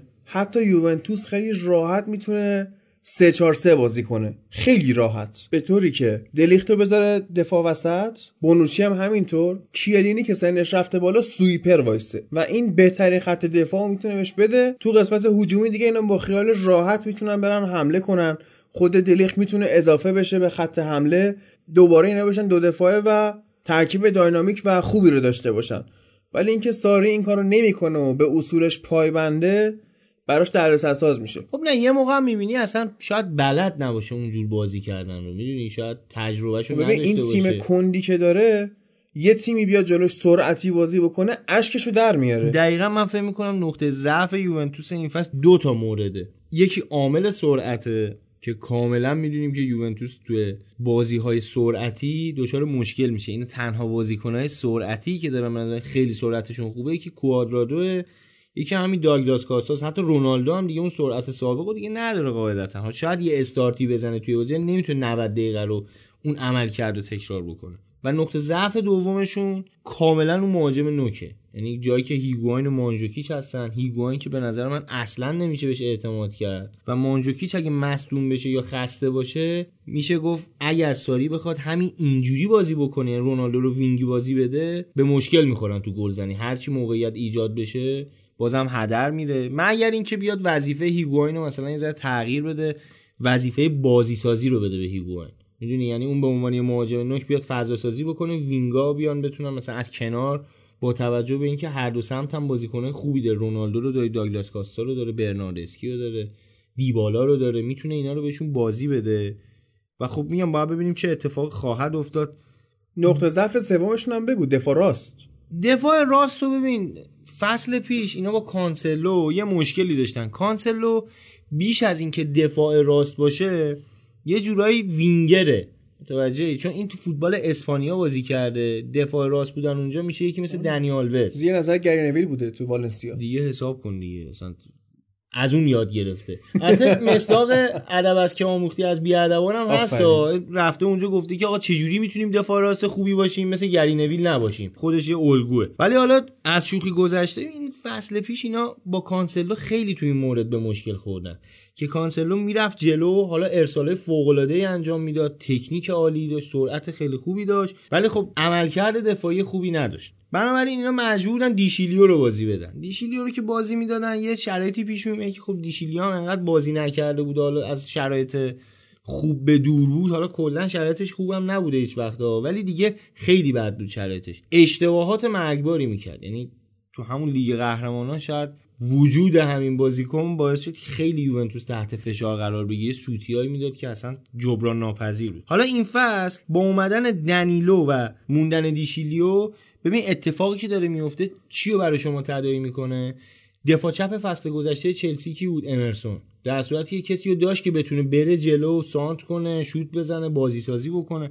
ولی به امرسون یک اکتفا می‌کرد که بیشتر عقب میمونه. ایستاه. آره بازیکنی نیستش که بخواد بره جلو سانت کنه دو نفر دیریب بکنه. و این فصل حداقل اینا دو تا بازیکن اینجوری سمت راستشون دارن. سمت چپشون حالا الکساندرو واقعا میشه بهش اعتماد کرد. الکساندرو بازیکنی که سالهاست داره بازی می‌کنه تو یووه. با این تیم کاملا آشناست زیروبم تاکتیکا رو دیگه می‌دونه و جایگزین خاصی هم لازم ندارن برای اینه که دیشیلیا هم چپ می‌تونه بازی کنه هم راست. و حالا نکته خوبی که برای این تیم هست خط دفاعشون اگر بونوچی و کیلینی حالا به هر طریقی آماده نباشن اینا علاوه بر روگانی که حالا صحبتش هست بره به یه تیم دیگه دو تا دفاع فوق العاده دارن دیگه. یکی همین دیلیخته که صحبتشو کردیم. یه دونه هم دمیراله. دمیرال اینا از ساسولو آوردن. و جالبه امروز از ساسولو آوردنش دو تا بازی تو پیشوست بازی کرد. بعد از اون دو تا بازی میلان اومد سراغش که آقا اینو بفروشیم به ما با یه عدد خوبی هم می‌خواست یوونتوس بابت 40 50 میلیون ظاهرا براش می‌خواسته. هنوزم که هنوز میلان بیخیال نشده. یعنی هنوزم دنبال اینه که یه جورایی بتونه این دمیرالو از اینا قرضی هم که شده بگیره. واقعا مدافع فوق العاده بود هادی. هم تنومند بود هم خیلی متعصب بود هم خیلی بازیخونی خوبی داشت. خیلی من خوشم آمد از سبک بازیش. حالا باید ببینیم کجا می‌تونه بازی بکنه. و در کل این فصل یوونتوس حالا میگم یه دو سه هفته دیگه باید ما منتظر باشیم ببینیم که خود ساری هم بیاد این تیمو هدایتش رو به عهده بگیره نظارت کافی داشته باشه به این تیم و عملکردشون رو اون موقع ارزیابی بکنیم. ولی در کل بازی بازی قشنگی نبود. حالا پارما هم تو بازی اول اصلا تیم خوبی نبود. حالا ببینیم در ادامه چیکار می‌کنه. تیمی که پتانسیلشو داره حداقل طرفدارشو داره. یکی دو تا خرید به نسبت خوب جوونم انجام دادن. می‌تونن بهتر از این عمل کنن. اگر برگردن به همون سبکی که فکر می‌کنم فصل گذشته داشتن بازی می‌کردن مربیشون هم همون روبرتو دی آورساس چیزی فرق نکرده. این فصل فصلیه که اونا باید نسبت به گذشته یه خود رشد داشته باشن تا بتونن پیشرفت کنن. اما بازی پرگل هفته فیورنتینا 4 از ناپولی باخت و لورنزو اینسینیه دو تا گل زد دو تا هم پاس گل داد. میشه گفت که بهترین عملکرد این هفته تو کل لیگای اروپایی بود. اگر هتریک لواندوفسکی توی بایرن رو بذاریم کنار. خب فیورنتینا این فصل نسبت به فصل گذشته خیلی تفاوت داره. تنها نقطه مشترکشون حماقت های مونتلاس همچنان یعنی نمی‌دونم چرا این مونتلا رو نگه داشتن. اگر که یه تیم بخواد پیشرفت بکنه حالا زمین که اینا ریبری هم می‌دونی دیگه خریدن. بله. کیزا رو تونستن حفظ بکنن بواتنگو گرفتن. و میشه گفت همه بازیکنهای مهمشون رو حفظ کردن. حالا به جز ورتو که جزء هافبک های خوب فصل گذشته سری آ بود اون کسانی که احساس می‌شد ممکنه از این تیم برن با اومدن روکو کومیسو مالک ثروتمند جدید فیورنتینا تو این تیم باقی موندن. و که اصلی ترینشون میگم فدریکو کیزا بود و یکی دیگه از اون مهما نیکولا میلنکوویچ بود. عجب مدافعیه. یعنی فوق العاده است. از این مدافعینیه که هر تیمی آرزو داره یه دونه از اینا داشته باشه. هم شرایط سنیش فوق العاده است هم خیلی 22 سالشه باهوشه. فکر آره، کنم. خیلی خوبه. آره به شرایط سنی فوق العاده ای داره. و می‌تونه سالها برای یه تیم کار کنه. یکی از خریدای جدیدشون حالا دروازه‌بان جدیدشون دراگوفسکی فصل پیش این تو امپولی داشت بازی می‌کرد. جوره اینتر خوب بازی اینتر کرد شد چیلاورت این بازی هرچی بهش زدن خورد. ولی خب این دروازه‌بان واقعا نیستش که هرچی بزنن بخوری حالا یه اتفاق بود ضمن که همه ضربای ناپولیا خوب بود. خیلی خوب بازی می‌کردن. در کل چیزی که تو این بازی خیلی تو ذوق می‌زد نبود تاکتیک های دفاعی برای هر دو تیم به خصوص فیورنتینا بود. یعنی فیورنتینا چون رو اتفاق تونست یه دونه پنالتی بگیره گل اولو زد. بنابراین ناپولی سعی کرد جلو بکشه. یه خود دفاع رو فراموش کرد. بعد از اینکه گل دومم زد بلا فاصله دوباره گل خورد. این زد و خورد به قولی هی ادامه داشت که نهایتا دقیقه 67 بود که ناپولی گل چهارم زد. اینسینیه زد. خیلی هم حرفه‌ای زد. یعنی خیلی با تجربه و از اون به بعد دیگه ناپولی دفاعشو بست. دیگه اجازه گلزنی فیورنتینا نداد و هرچی اونو سعی کردن موفق نشدن. ولی حالا برگردیم به اون سمت. ناپولی رو نگاه بکنیم ببینیم که چیکار کردن. ناپولی این فصل به نظر می‌رسه که بازم آنجلوتی می‌خواد همون 442 رو حالا 4312 رو انجام بده. اتفاقی که تو این بازی افتاد ما دیدیم که وقتی که ترکیب اومد لورنزو اینسینیه به عنوان هافبک چپ نشون داده شد توی شماتیک ترکیب. که اصلا نیستش. اصلا اصلا وینگره حالا میشه به عنوان هافبک چپ بازی داد. ولی تو این بازی خیلی جالب بود که مرتنز و اینسینیه به عنوان مهاجم نوک داشتن بازی می‌کردن. دو تا مهاجمی که از نظر فیزیکی و قد و قامت و اینا مهاجمای هم کوتاه قامتی هم همین خورده ظریفترن لاغر اندامترن نسبت به مهاجمینی که مثلا می‌شناسیم مهاجم نوک کلاسیکن مثل همین حالا خرید جدید اینتر لوکاکو یا چه می‌دونم چلسی ژیرو. مهاجمایی که یه خود فیزیکی ترن یه خود قد و قامت بلندی دارن. ولی خب اینسینی و مرتنز از این قاعده کاملا مستثنا یه اتفاقی برای این دوتا بازیکن افتاده خیلی جالبه. چند سال قبل یه دو سه فصل قبل برای مرتنز این اتفاق افتاد که با نبود مهاجم نوک مرتنزی که اصولا یه دونه وینگر بود میومد به عنوان مهاجم نوک بازی می‌کرد و بعد از رفتن هیگواین وقتی که میلیک به ناپولی اومد میلیک بعد سه هفته مسئولیت شدید پیدا کرد ربات صلیبی پاره کرد. نقل و انتقالات هم بسته شده بود هیچ کاری نمی‌شد کرد. ساری اون سال مرتنز رو به عنوان مهاجم نوک بازی داد و شد یکی از بهترین مهاجم نوکای سری آ. خیلی هم خوب گل زد البته هم... فالس ناین دیگه. ببین فالس ناین بازی نمی‌کرد آخه. فقط تنها کاری که نمی‌کرد سر نمی‌زد. یعنی شما تعریف تا فالس ناین ببینید چیه؟ فالس ناین بازیکنیه که تو محوطه جریمه میاد توپو می‌گیره به سمت میانه میدان حرکت می‌کنه برای وینگا فضا سازی می‌کنه. اونا بتونن گل بزنن. چیزی که من گفتم یوونتوس اگه این کارو با هیگواین انجام بده در حال حاضر موفق تره ولی واقعا این کارو نمی‌کرد مرتنز. مرتنز خودش گل می‌زد خودش فرار می‌کرد توی مدافعین. با استفاده از سرعتش واقعا آزار می‌داد. و اینکه یه خودم ریزه میزه است قد و قامت کوتاهی داره اینو باعث تو دفاع حریف گم می‌شد. خیلی تو چش نبود. این شد که مرتنز تبدیل شد یکی بهترین مهاجمای حداقل سری ایتالیا. این فصل آنجلوتی با آماده نبودن میلیک نتونسته اون چیزی که می‌خواد از میلیک بگیره و نخریدن مهاجم ببین اینا پپر رو می‌خواستن بگیرن نتونستن. دنبال ایکاردی بودن موفق نشدن. رضایتش جلب کنن حداقل هنوز. و همین باعث شد که اینسینی هم به عنوان مهاجم نوک در اون سیستم 4-3-1-2 آنجلوتی بیاد بازی بکنه و فابیان رویز بیاد پشتشون که چقدر فوق العاده عمل کرد تو این بازی. از اون هافکاست که هر بازی که نگاه می‌کنی یه چیزی بهش اضافه شده داره یه ذره بهتر عمل می‌کنه. تیم فوق العاده خوبی دارن این فصل.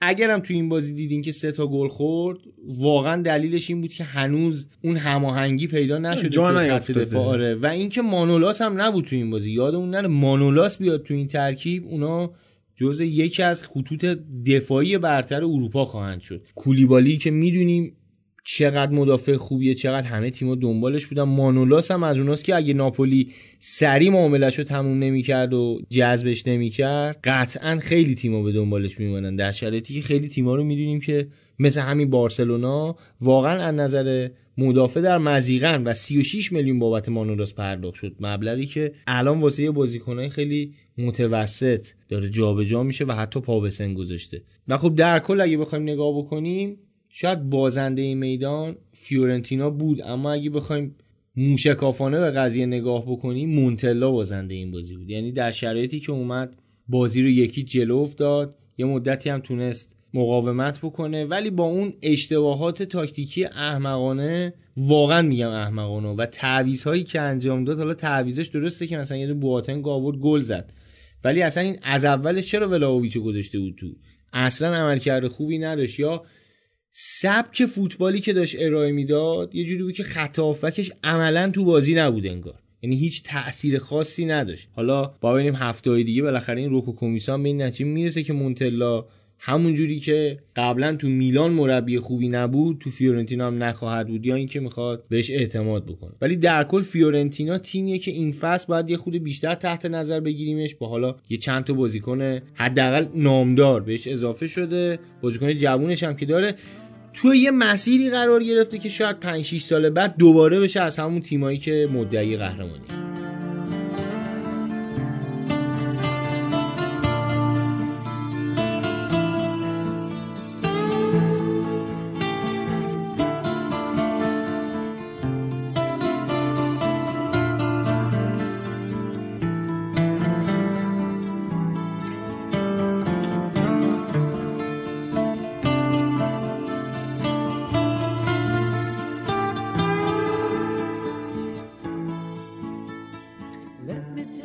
این هفته توی نتیجه عجیب اودینزه میلان رو یکیش برد. میلان که همه می‌گفتن با اومدن جان پالو دیگه متحول میشه و خوب نتیجه می‌گیره. فعلا این اتفاق نیفتاده براش. خب البته خیلی هم نتیجه عجیبی نبود. میلانی که فصل پیش رو داشت 4 3 بازی می‌کرد این فصل با 4 3 1 2 اولین بازیش تو سری آ رو انجام داد. و با توجه به داشته هاش از فصل قبل که نتونست خیلی هاشون رو حالا به قولی از شهرشون خلاص شه مثلا یه بازیکنی مثل کاستیخو خب ما می‌دونیم که این وینگه. یه وینگر تخصصیه ولی این بازی به عنوان مهاجم نوک ازش استفاده شد در کنار پیونتک. ببین تنها بازیکنی که شاید سر جاش داره بازی می‌کنه یا حداقل یکی از معدود بازیکنها پیونتکه که اصلا سبکش همون یه مهاجم نوک. حالا اونم باز توی 442 اصلا عادت نداره بیشتر توی 433 به عنوان مهاجم هدف بازی کرده. ولی خب ببین استفاده از سوسو پشت مهاجم سوسویی که باز اونم وینگه پشت مهاجم ازش استفاده شد. به عنوان یه بازی ساز خب می‌دونی شاید شوت های خوبی بتونه بزنه ولی قاعدتا اون بازی سازی که باید باشه نیست.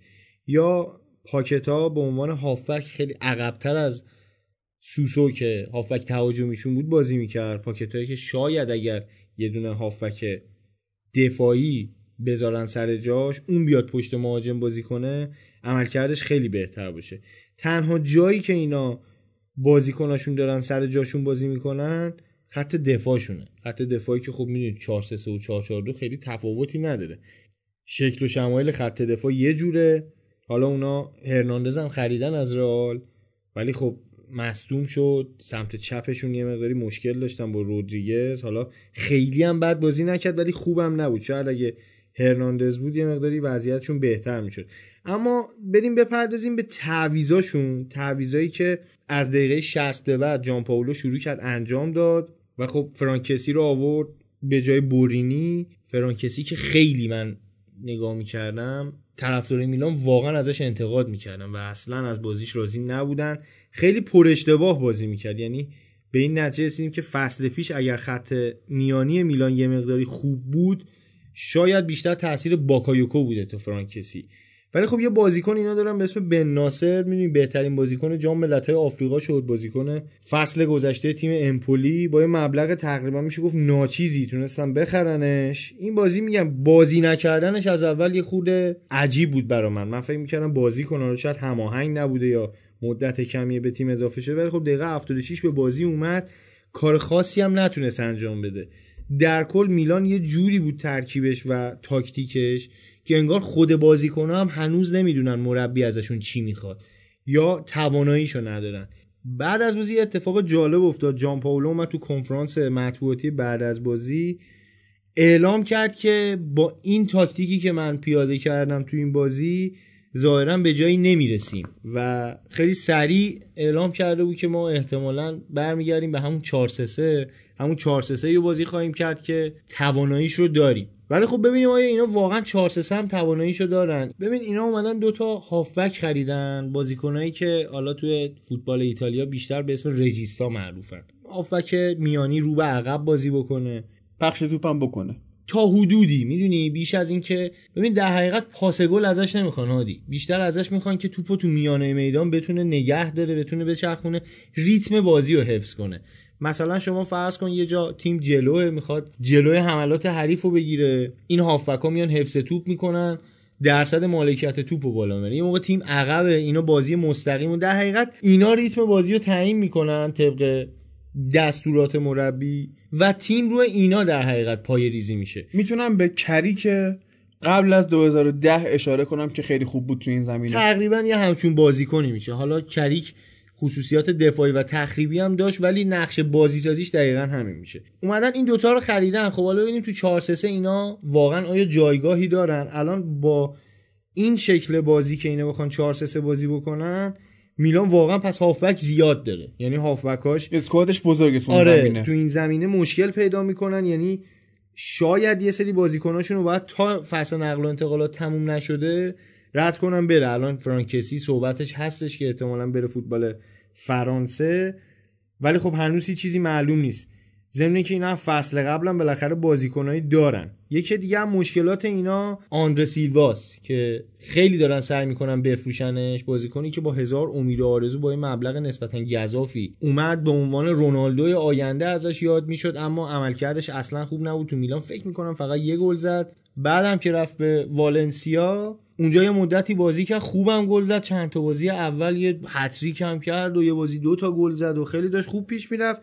تا اینکه سری اتفاقات توی تیم افتاد با باشگاه به مشکل خورد. حتی جوری شد که وقتی به تیم ملی پرتغال دعوت شد مدیر والنسیا توی کنفرانس مطبوعاتی اومد اعلام کرد گفتش که این خیانت به فوتبال محسوب میشه که یه همچین بازیکنی رو به تیم ملیشون بخوان دعوت بکنن و این خیانت به فوتبال محسوب میشه. حالا ظاهرا تمارز به مصدومیت کرده بوده و از تمرینات به اصطلاح فرار کرده بوده که باشگاه با این مسئله برخورد خیلی شدیدی کرد. تا آخرای فصل هم می‌تونم بگم که تقریبا اصلا بهش بازی ندادن. یه اتفاقی که همین چند روز پیش اگه دیده باشی برای عادل رامی هم افتاد که توی باشگاهش اومده بود تمارز کرده بود خودش رو زده به مسئولیت بعد رفته بود توی مسابقه تلویزیونی خیلی سنگین شرکت کرد. انقدر عقلش نرسیده بود که همچین کاری می‌کنه. خب تلویزیون همه می‌بینن.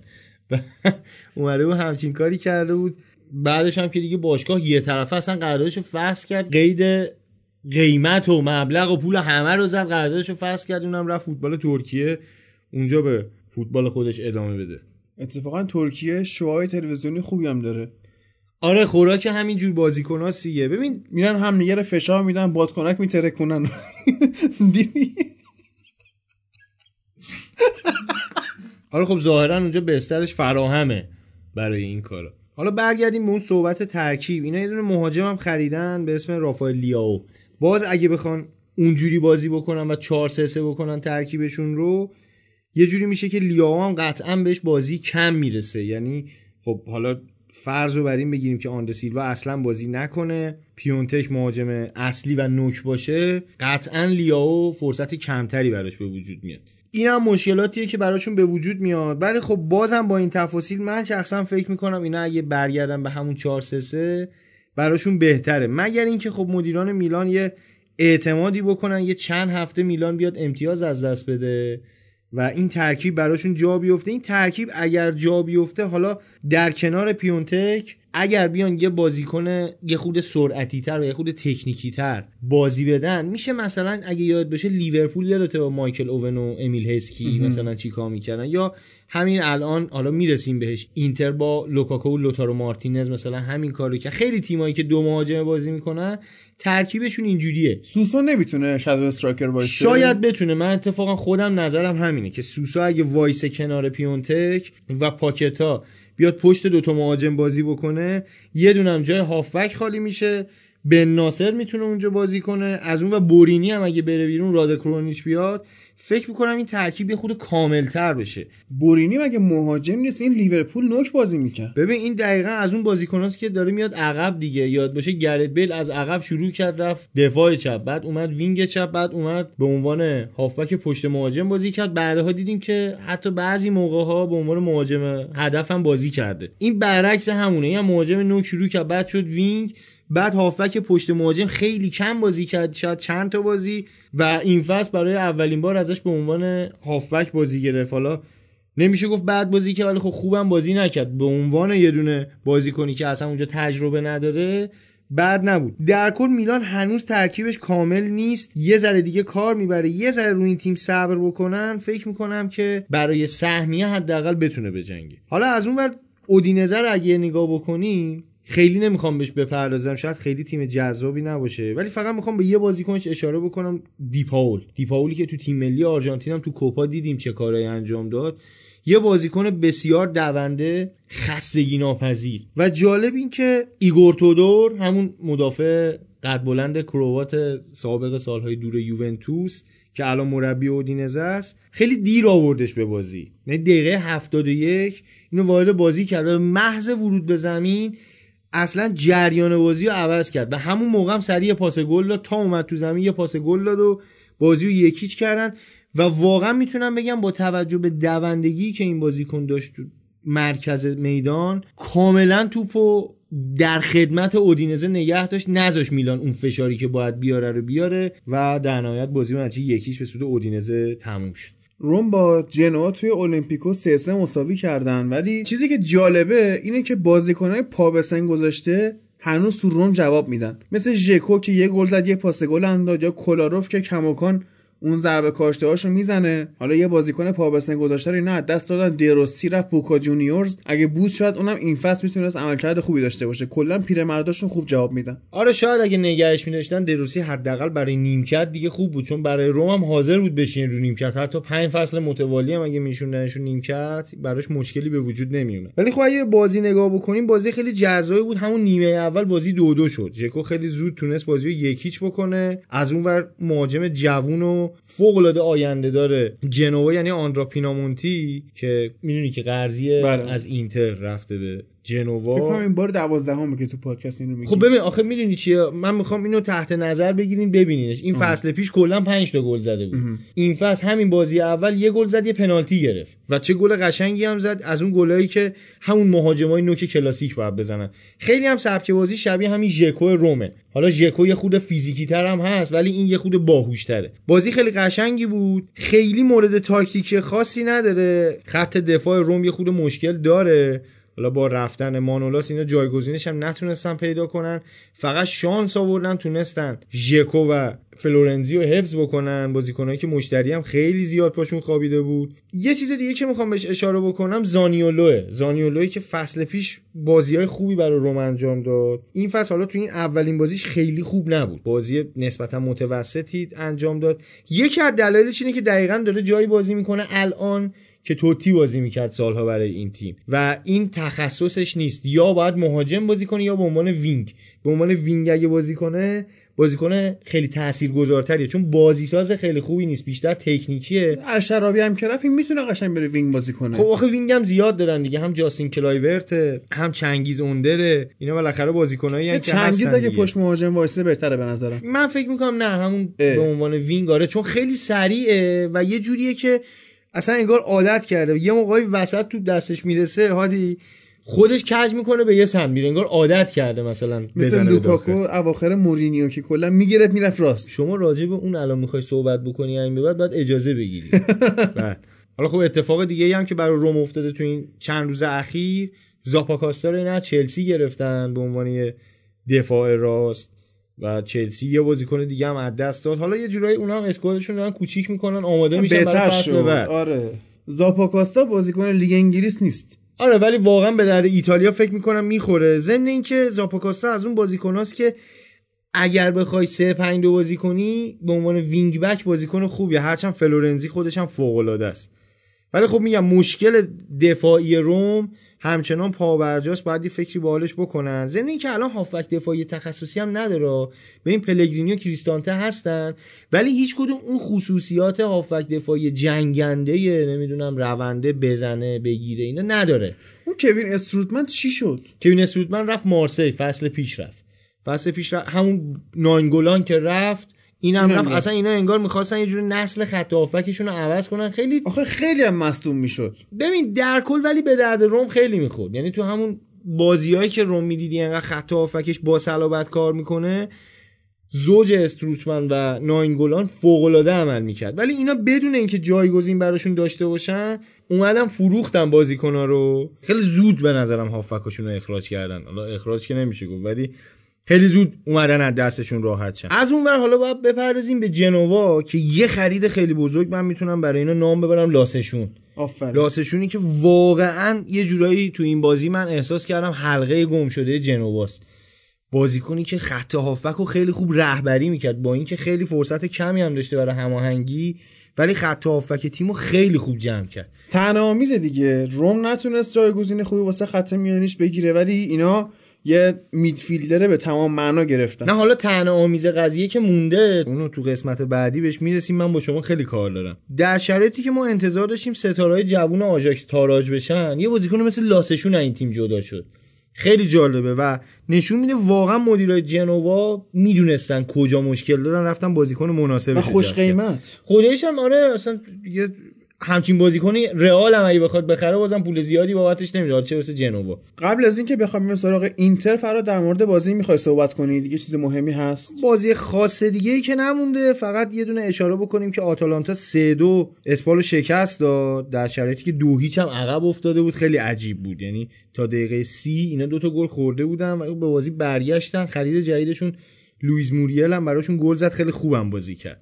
حالا در آستانه شروع رقابت چمپیونز لیگ این بازی هم قبل از قرعه کشی انجام شد دیگه.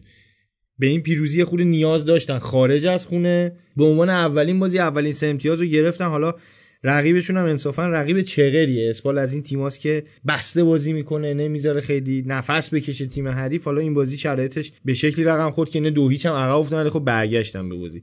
یه بازی دیگه هم که باید بهش اشاره کنیم لاتسیو هستش که سه هیچ تونست سمپدوریا شکست بده. دو تا گل ایموبیله زد. همین بازی اول یه جورایی شاخ و شونه کشید برای کسایی که می‌خوان آقای گل بشن. خیلی خوبم بازی کرد. از جهتی باید اشاره هم بکنیم به بازی خیلی خوب میلینکوویچ ساویچ که خیلی خوب بازی کرد تو این دیدار. حالا لوئیز آلبرتو هم اونور به عنوان یه جورایی میشه گفت همکار میلینکوویچ مکمل آره ساویچ. دقیقا. دنبال همین کلمه میگشتم. به عنوان مکمل میلینکوویچ ساویچ دو تا پاس گل هم داد. عملکرد اونم خیلی خوب بود. کلا این بازی فکر می‌کنم اون چیزی که تو ذهن سیمون اینزاگی میگذره کاملا پیاده شد.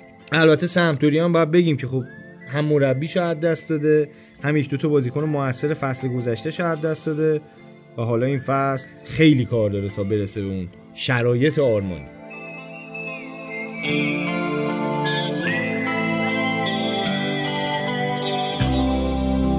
Follow the Moskwa down to Gonky Park, listening to the wind of change. August summer night, soldiers passing by, listening to the wind of change. خب کنته با اینتر شروع طوفانی داشت همین هفته اول رفت صدر جدول و چهار تا گل به لچه زد. هرچند که لچه تیمی نیست که تو بخوای فکر کنی که پیروزی عظیمی کسب کردی ولی به هر حال یه شروع خوبی از نظر روانی برای خودشون بود. حالا این هفته هم که دیگه قرارداد الکسیس با اینتر رسمی شد. حتی اون زمانی که تو منچستر بود الکسیس بود الان سانچزه. الان اینو حواست باشه. بدبختی اینه پولش هم هنوز ما داریم میدیم. ببین قشنگیش همینه دیگه. یعنی اصلا خیلی تنامیز اینجاست. این قسمت رشک. برانگیزه. خداییش یعنی دم منچستر گرم. انصافا به حقوقشو دارن میدن. خب پولم از اون نگرفتن.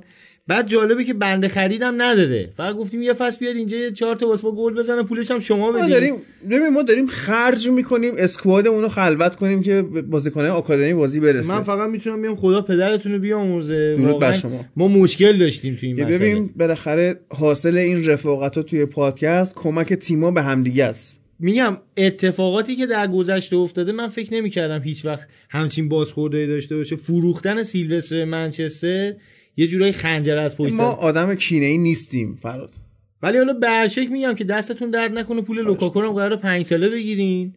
بعد آقای سانچز هم همونطور که عرض کردم اونم که هفته دیویس هزار تاشو خودتون میدین. یه پنج هزار تا ما می‌ذاریم روش. میدیم بچه گناه داره بره خرج کنه. حقوق سانچز. هلوهاش 19 میلیونه که اینتر 5 میلیونشو پنج میده. میدیم ماله حالا جالبه که یه سری اینتریا خودشون می‌گفتن که ماراتا و کنته آدمای یوونتوسن و اومدن تیم ما رو خراب کنن ولی واقعا برعکسش داره اتفاق میفته من فکر می‌کنم که فصل خوبی اینو داشته باشن. همینجوری که الکسیس رو جذب کردن سانچزو. پریشیچ هم رفت بایرن مونیخ که از اون ور جا باز شه براش. ببین اول اینو بگم که پریشیچ ناینگولان و ایکاردی به عنوان مقصر اتفاقات فصل گذشته اینتر شناخته شدن. مثلا زانتی دیشب گفته بود که ما قرضی هم کسی ایکاردیو بخواد میدیم بره. ببین واقعا اینا می‌خوان از شرش راحت شن. به خصوص از شر صحبت های وندا. یعنی وندا همین هفته پیش خیلی جالبه. اومده بود تو برنامه تیکی تاکا همون برنامه بیدر و پیکر بی صاحبی که من نمی‌دونم اونجا. یعنی مثلا تو ایتالیا این همه فوتبالیست هست اینا میرن وندا رو میارن تو برنامه. نشسته بود با چی صحبت ویری می‌کرد؟ و کاسانو. آره آنتونیو کاستانو شده. یعنی می‌خوام بگم که اگه ما اونور گری نویلو داریم شما هم اینور کاستانو کارشناس. حداقلش اینه که کاسانو یه استعداد فوتبالی داشت انصافا. یه زمانی قرار بود یکی از ستاره های فوتبال بشه هواشیش اجازه نداد. یعنی بازیکنی بود که یه فصل می‌رفت یه تیم بعد یهو دلشو می‌زد دوباره عوض می‌کرد. یه چیز بود تو مایه همین نیمار. حالا نه نظر استعداد اونقدر ولی قرار بود یه روزی بشه استعداد برتر فوتبال دنیا. ولی خب میگم این اومده تو این برنامه مصاحبه می‌کنه که ایکاردی تو همین تیم میمونه خودش دوست داره بمونه عاشق اینتر شروع کرده بودن این حرفا زدن و در ادامهش گفته بود یکی از مدیران اینتر اومده با ایکاردی صحبت کرده. که تو بمون یه ذره تلاش کن به اسکواد اصلی راه پیدا می‌کنی میبخشنت. برای همین ایکاردی نمیده. که بلا فاصله فرداش ماروتا اومده و مصاحبه کرده بود که آقا اصلا صحبت های وندا مزاحم ماست. داره ما رو اذیت می‌کنه. کسی اصلا با اینا صحبتی نکرده که دوباره فردای مصاحبه ماروتا ایکاردی رو دعوت کردن به یه نشست مدیریتی یه جلسه گذاشتن باش با حضور خود استیون جانگ و زانتی و ماروتا که آقا اصلا ما به شما احتیاجی نداریم. اگه می‌خوای بازی کنی برو یه تیم دیگه. نمی‌خوای بازی کنی همینجور بمون مشکلی هم نداره. شماره هفت چرا بهش دادن؟ الان الکسیس بیاد می‌خواد. ما اتفاقا الکسیس که 17 شد سانچز. آخه هفت می‌خواد همیشه اون خب؟ می‌خواد که اینجا اینتر داداش اینجا منچستر نیستش که هر کی هر چی خواست بهش بدن. که اینجا اینتر ما تعیین می‌کنیم چی بدیم به یارو. ما یه میلیارد طرفدار نداریم که. ما همین 7 ده نفریم ولی ما تعیین می‌کنیم. ولی در کل اینم بهت بگم که ما شماره هفت اون یه شماره نابودی یا کلا به جز فیگو من یادم نمیاد ما شماره هفتی داشته باشیم که تو این تیم مونده باشه. مثلا عملکرد خاصی یه شماره نحسی هفته. شماره برخواله رو چند بود؟ اون 20 اون این شماره رو بعد از رفتن برخا می‌خوایم بسوزونیم. که دیگه اصلا خیالمون راحت شه. دیگه همچین بازیکنایی نخواهند. به یادش هم نیفت میمونه و اسطوره میشه. حالا برگردیم به شرایط بازی. راجع به لچه گفتی که مثلا تیم خیلی جالبی نیست. من قبول دارم که لچه تیم قدرتمندی نیست. ولی تو ایتالیا یه راه حلی برای این تیم‌ها هست دفاع کردن که همه بلدن. خیلی هم لازم نیست ابزار خاصی داشته باشن براش. تو ایتالیا بیشتر تاکتیک های دفاعی عمل می‌کنه تا بازیکنهای مدافع. یه تیم کاملا داشت ببین دفاع می‌کرد. اینا داشتن 4 3 1 2 بازی می‌کردن. و یه تفاوتی با اون 4 3 1 2 که حالا آنجلوتی یا جان پاولو بازی می‌کنن تیم لچه داشت. اون این بود که این سه تا هافبک جلوی دفاع این سه تا هافبک دفاعی بودن و می اومدن اضافه می‌شدن به خط دفاع. یعنی خط دفاع لچه در حقیقت گاهی اوقات می‌شد هفت نفر.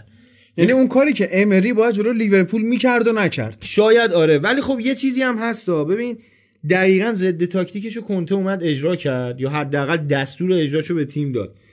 اینتر اگه دقت بکنی اوایل بازی خیلی سعی کرد از عمق بزنه. لوتارو مارتینز چند تا فرار کرد لوکاکو چند بار اومد بسابونه براش اومد فضا سازی بکنه. ولی خب موفق نشدن. چرا؟ چون خیلی شلوغ بود اونجا. اینتر رفته رفته توپو گرفت دستش اومد پشت محوطه ولی نمی‌تونست توپو برسونه به مهاجماش. بنابراین از یه جایی به بعد دقت بکنی همه شروع کردن به شوت زدن. یعنی با اون ضربه اول بروزوویچ ما گل اولی که زدیم اگه بری هادی دقیقاً صحنهشو نگاه بکنی می‌بینی که 6 7 تا بازیکن لچه تقریبا روی خط محوطه جریمه وایسادن و یارگیری کردن. منتظرن یه پاسی داده بشه قطع توپ بکنن حتی برن ضد حمله بزنن. اونجا بروزوویچ تصمیم می‌گیره شوت بزنه گل اول رو زد. که گل اول که زد انگار همه دیگه از همون راه داشتن استفاده می‌کردن. حتی گلی که لوکاکو زد و از داخل محوطه جریمه بود روی rebound شوتی بود که لوتارو مارتینز زد. و این اومد فرصت طلبی کرد. و خیلی هم طعنه آمیزه که یه بازیکنی با اون قد و قامت اسمش Big Rom اصلا لقبش Big Rom ه. بله. با همچون هیکلی بیاد فرار بکنه از دست دفاع بره روی rebound گل خیلی سرعتش خوبه لوکاکو. ولی امیدوارم که حالا چرخش بچرخه براتون. ولی لوکاکو همیشه بازی های اول خوبه. می‌بینی بعد ده بازی 15 بازی stop کردن یادش میره حتی. خب این اتفاقی که مربی باید جلوگیری کنه ازش تو. اورتون هم همین بود تو منچستر هم همین بود چلسی هم همین بود. تو تیم ملی بلژیک چاره ای نداره غیر اینکه خوب باشه. یعنی کوین. دیبروینه واسه منم پاس فرسته گلش می‌کنم باریکلا. این به نظر من باید مربی حواسش باشه. کنته می‌دونیم آدمی نیستش که بیاد شل بگیره. به خصوص اینکه با تعریف و تمجیدایی که کنته از لوکاکو کرده بود نشون میده یه رابطه حالا دوستی هم بین اینا هست. شاید برای رفاقت هم که شده یه خود بیش از حد بیاد مثلا توان بذاره. و تو منچستر هم قبول کن هادی یه خود باش بیمهری هم شد بعد از. رفتن مورینیو. یه مقداری انگار اصلا انگاری که این آدم آخه مورینیو بحث بوده. مورینیو هم نیست. این فصل پیش فصل پیشش حتی استوب کردن یادش می‌رفت. یعنی توپو پشت محوطه می‌گرفت تا میومد به خودش بیاد که اینجا چه خبره من کجام این بچه رو کی بوس کرده؟ توپو لو می‌داد.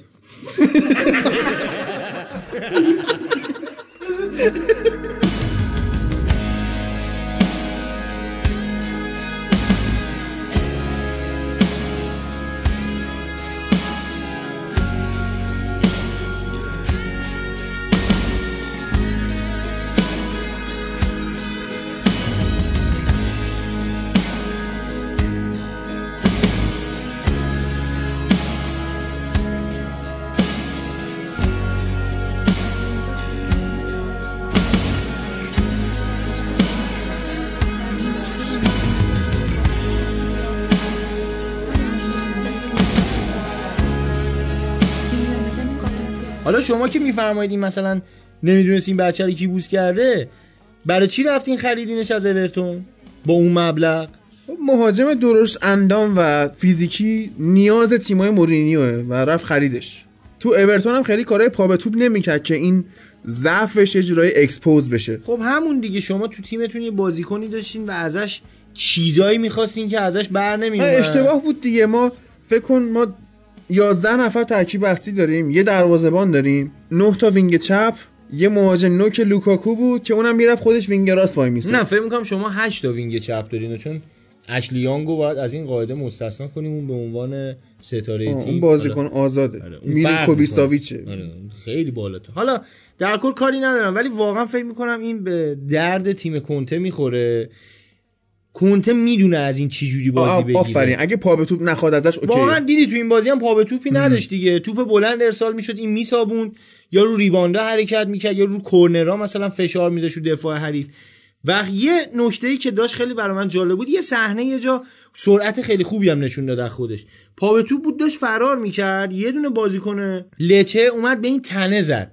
تنه زد خودش پرت شد از این صحنه ما زیاد دیدیم قشنگ. یاد آره. کاکرو افتادم توی فوتبال همینطوریه. آره خیلی شبیه ولی خب میگم به نظر من واقعا خرید فوق العاده بود برای اینتر ببین لوکاکو علیرغم جسه بزرگش آدم بسیار احساساتیه و اون پیرن منچستر که صورتی بود میپوشید واقعا بهش میومد و خیلی مهمه که مربی از نظر روانی روی این کار کنه که بتونه خوب بازی کنه اگه بتونی بسازیش واقعا هیچ تو دنیا الان نمی‌تونه با این تنه به تنه بشه. یاد دروگبا میندازه اونو دقیقا اشاره کردیم بهش دیگه. اگه این رابطه احساسیش با کنته بمونه و حس رفاقته بینشون پاورجا بمونه من فکر می‌کنم خیلی به درد اینتر بخوره. یه بازیکن دیگه که می‌خوام بهش اشاره بکنم این روزا خیلی دربارش صحبت نشده استفانو سنسیه که اگه یاد باشه تو اپیزود نقل و انتقالات گفتم بهت که این یه بازیکنیه که در کنار بروزوویچ باعث میشه دوندگی خط هافبک ما به جای دو برابر حتی بشه سه برابر. یعنی یه ضریب عجیبی انگار میدن به هم. هر کدوم خسته میشن هر کدوم یک کنیم نفر می‌دونن واقعا فوق العاده واقعا فوق العاده این بروزوویچ که اصلا دیدی این بازی چقدر راحت بود. این بازی چون کنارش بازیکنی بود که باش دابل پیوت بکنه خیلی راحت داشت بازی می‌کرد. به موقع شوت می‌زد به موقع پاس می‌داد پاس قطری می‌داد. بعد جالبه که توی 3 5 2 دابل پیوت بازی می‌کنه کنته ها یعنی باید متداش تدریس بشه به نظر من. انصافا بازی فوق العاده می‌گیره بازیکن‌ها. بعد از همه اینا باید بپردازیم به کاندروا که ظاهرا دوران ترکش رو کاملا خوب سپری کرده. الان مولتی ویتامین هم می‌زنه. اصلا رنگ صورتش واش شوت می‌زنه. از 40 متری فصل پیش سانتراش رو دروازه نمی‌رسید. رو تیر یک نمی‌رسید. جدی میگم میخندی حالا اصلا دیدم با هم دیدیم مثلا یه بازی. فکر کنم بازی با ناپولی بود با هم. داشتیم آره،. چهار- یه کاشته بهش دادن. بی‌نظیر بود اون آره،. بعد حساب کن این بازی چجوری شوت زد؟ یعنی بعد از اون گل امیر به من PM داد از عملکرد aggressive ما انتقاد کرد. چرا؟ چتونه چیکار داری می‌کنی؟ با لچه رو زدن دیگه. امیر چه خبر تو شلوغش بحث می‌کنی؟ شوتا بود آخه. اون. شوتا رو فرقی نمی‌کرد که تو به لچه بزنی یا به امپولی بزنی. فرق می‌کنه. اصلا یه تیمی به تو فضای شوت زدن نمیده. یه تیمی دروازه‌بانش خوبه. راجع به همین داشتم اولی صحبت می‌کردم. ببین راه جلوگیری از شوت زدن هافبک های حریف اینه که حداقل دو تا هافبک دفاعی توانمند داشته باشی بیان راهو ببندن. لچه این کارو کرده بود. منتها اون هافبک های دفاعی به خاطر پوشوندن منافذ چون دو تا مهاجم داره تیم. آفرین. به خاطر پوشوندن منافذ مجبور بودن برن تو قلب خط دفاع حل با دفاع یکی بشن. ببین لچه اومده بود این کارو کرده بود. هافبک دفاعی دوتا هم نذاشته بود سه تا گذاشته بود. منتها چون تو سیستم 352 کنته دو تا مهاجم وجود داره و از عمق می‌تونن بهت ضربه بزنن خصوص یکیشون تکنیکیه. یعنی این ترکیب فوق العاده است. الان سانچز هم به خاطر همین ما گرفتیم. سانچز رو دقیقا به خاطر همین گرفتیم که بتونیم کنار لوکاکو بازی بهش بدیم. این بیاد دریبل بزنه حالا پاس بده اون لحظه آخر. حتی بعضی اوقات تمام کنندگیشو به رخ بکشه بیاد گل بزنه برا ما. از اون فضاها بیاد استفاده بکن فضاهایی که لوکاکو با قدرت بدنیش میاد می‌سازه برامون. حالا اگر این تاکتیک جواب نده خط هافبک حریف یا بهتر بگیم هافبک دفاعی حریف بیان به کمک دفاع.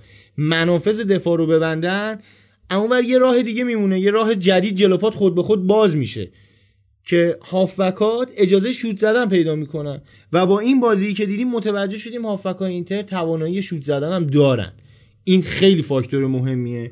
و حالا تنها قسمتی که رونمایی ازش مونده تو اینتر خط دفاعه. خط دفاعی که این بازی حساب کن رانوکیا اشکرینیار و دیامروزیو داشتن بازی می‌کردن. یه دونه این بازیکنان که فصل پیش کامل به عنوان دفاع راست بود اصلا کلا پستش دفاع راسته. یه بار صحبت کردیم راجع به آسپیلیکوتا بله، بله. که خیلی شبیهن این هم همون جوریه. تو دفاع وسط بد عمل نکرد. یه نشون رانوکیاست که اصلا مدت هاست دیگه فیکس تیم نیست به عنوان یه ذخیره محض. ازش استفاده میشه. و دیفرای قبل از بازی مصدوم شد نتونست بازی کنه رانوکیا جاش اومد و گودین هم مصدومه. حالا شما حساب کن اشکرینیار دیفرای و گودین. این سه تا کنار هم می‌تونن خط دفاع اینتر رو تشکیل بدن. چه خط دفاع با صلابتی می‌تونه باشه اگه بتونه اینا رو با هم هماهنگ بکنه. از اون تو خط هافبک هم ما باز دیدیم که وسینو بازی کرد و برخلاف اون چیزی که شما پیش فصل به من می‌گفتی که کنته برخاوالرو رو بازی میده خدا رو شکر بازی بهش نداد. وسینو رو گذاشته بود فیکس. وسینو هم خیلی خوبه ها. این اسپالتی بد استفاده می‌کرد از این. ببین این گفتم اگه یاد باشه پارسال هم صحبتش بود. وسینو بازیکن پشت مهاجمه هافبک دفاعی نیست. این دقیقا هافبک دفاعی اینتر جالب سنسی بود. خیلی جالب با اون قد و قامت کوتاه و اون چای از نظر فیزیک منو یاد گریم دل میندازه خیلی. ولی وسینو رو بازی داد. به عنوان یه بازیکنی که بیشتر به جلو میره. اجازه جلو رفتن داشت. حتی بعضی اوقات به کناره ها می‌رفت. سانتر هم می‌کرد. و وقتی هم که تعویزش کرد بارلا رو آورد. بارلا هم بازیکنی که خیلی اینتر براش خرج کرد و به نظرم ارزش رو داره. در سالهای آینده ما یه هافبک شیشتونگ فوق العاده خواهیم داشت. حالا تیمای سری ها هادی خیلی با توپ پر شروع کردن فکر می‌کنم. به خصوص اینتر که من شخصا انتظار همچین بازی حداقل ازش نداشتم. من امیدوار بودم که فقط بتونیم ببریم. تیم تو حاشیه نره. یعنی اسم ایکاردی صدا نشه نمی‌دونم پرشیش نیاد حرفی بزنه ناینگولان نیاد چیزی. این خیلی برای من مهم بود که این بازی اول رو بتونیم ببریم و حالا خوشحالم که تونستیم با نتیجه خیلی خوبی ببریم. خب بعد از این هفته من پیشنهادم به طرفداران فوتبال سری اینه که اگر می‌خواین طرفداریتون رو نشون بدین. الان وقتشه که برن کیت تیمشون رو تهیه بکنن. به عنوان یه هوادار شاید اولین لازمه نشون دادن هواداری اینه که کیت تیمتو داشته باشی حداقل به روز. فراد خیلی تنها آمیزه ها که تو این همه میگی امسال همه کیتا قشنگه همه کیتا قشنگه. کیت تیم خودتون از همه زشتره. اگر به خود من باشه شخصا کیت اول اینتر رو آتیش می‌زنم. ولی خب کیت دوم و سومش رو می‌ذارم رو چشم و از اونها استفاده می‌کنم. واقعا اول. اول باید از سسود اسپورت بخری بعد آتیش بزنی دیگه. خب دیگه قاعدتا همین کارو می‌کنم بله. دیگه. ولی واقعا این کارو می‌کنم و خیلی کیت اینتر بده. یعنی خیلی هم ناراحت کننده است و فصلی که همه لباسا رو نگاه می‌کنی قشنگه. با مونشنگلادباخ لباس درست کرده میشه باش بریم مثلا عروسی. بعد اینتر نه این راه راه کج چیه؟ دلیلش چیه واقعا؟ می‌خواسته پیرلی سبودیشه دیدی مثلا گوشه ورزشگاه ببین فقط من می‌تونم خدا رو شکر بکنم این پیرلی گنده است آرمش. این کج کجا رو پوشونده. جدی میگم عادی به خدا خیلی رو اعصابه. تو لباس تیمتون اینجوری نیست. نه. الان داری میخندی؟ مشکله. آره الان داری میخندی لباس تیمتون اینجوری نیست. الان لباس شما رو هر منچستری می‌خره کیف می‌کنه. مونتا اینتریا یه تعصبی دارن دیگه فرقی براشون نمی‌کنه لباس چه شکلی باشه دیگه. دارن استفاده می‌کنن. من الان شاید حداقل 10 سال پیاپی اینتر رو کیتاشو دارم. حداقل شاید حتی بیشتر. حتی من اول دومم جمع می‌کردم. ولی خب میگم می‌تونین از سسوت اسپورت تهیه بکنین. با بهترین کیفیت و با بهترین قیمت. رنگش هم همونطور که بچه ها گفتم مصنوعی نیست. شماره دلخواه هم می‌تونین چاپ بکنین. حتی اگه حرف ما رو قبول ندارین می‌تونین برین یه مقایسه بکنین با جاهای دیگه. اگر که قیمتش مناسب بود. تهیه کنید گارانتی هم که داره محصولاتشون. اگه راضی نبودید می‌تونید بهشون برگردونید. اما به آخر ایتالیا رسیدیم فراد. اول فصل توی اون پیش فصلا که ما با اینتر بازی کردیم بهت گفتم که این اولین بازی این فصلمون بود که حالا اولیش ما بردیم. بازی های رفت و برگشتمون تو لیگ اروپا منتظرتن با این گروه بندی که شد. حالا بیشتر بهش می‌پردازیم تو اون اپیزودی که آماده می‌کنیم واسه تحلیل قرعه کشی لیگ قهرمانان و لیگ قهرمانان اصلی که منچستر و اینتر و آرسنال اینا هستن اون اصلی است. خیلی طعنه آمیزه خیلی طعنه آمیز ما تو اون گروه افتادیم و شما به عنوان یه لیگ اروپایی داری الان واسه ما شاخشونه می‌کشی. من متاسفم. من می‌دونم. که ولی اونجا میای و اونجا صحبت می‌کنیم با در هم مورد اون باخت پیش فصلمون هم بگم که ما دوم پاشیدیم اونجا. نه بابا. به جان اون خودم خیلی دوستانه نبود پیش حالا ها. ما ببین تو خودت شب قبل بازی من مسیج دادی فردا بازی داریم ما. تو خودت جدی حالا گرفته بودی قضیه رو؟ اگر که یاد باشه همونجا بهت گفتم گفتم منچستر این فصل خطرناکه ها. گفتی برای چی گفتم؟ زیادی شاداب بودن آره. اینا. الان دقت کن ببین هی اون شادابیه داره ببین جلوی کریستال پالاس اینا مستاصل شده بودن جلوی تاکتیک های ابتدایی روی هایستون و بعد ببینیم که حالا جلو تاکتیک های راهنمایی دبیرستان آنتونیو کونته چیکار می‌کنه. حالا امیدوارم که اصلا نبینیمتون. نه امیدوارم شما صعود کنین از گروهتون و ما نبینیمتون. این دعایی که برای خودمون انجام میدم. حالا فکر می‌کنم بذاریم تو همون اپیزود. آره اونجا صحبت کن. الان بریم بوندسلیگا دیگه. بریم بریم بوندسلیگا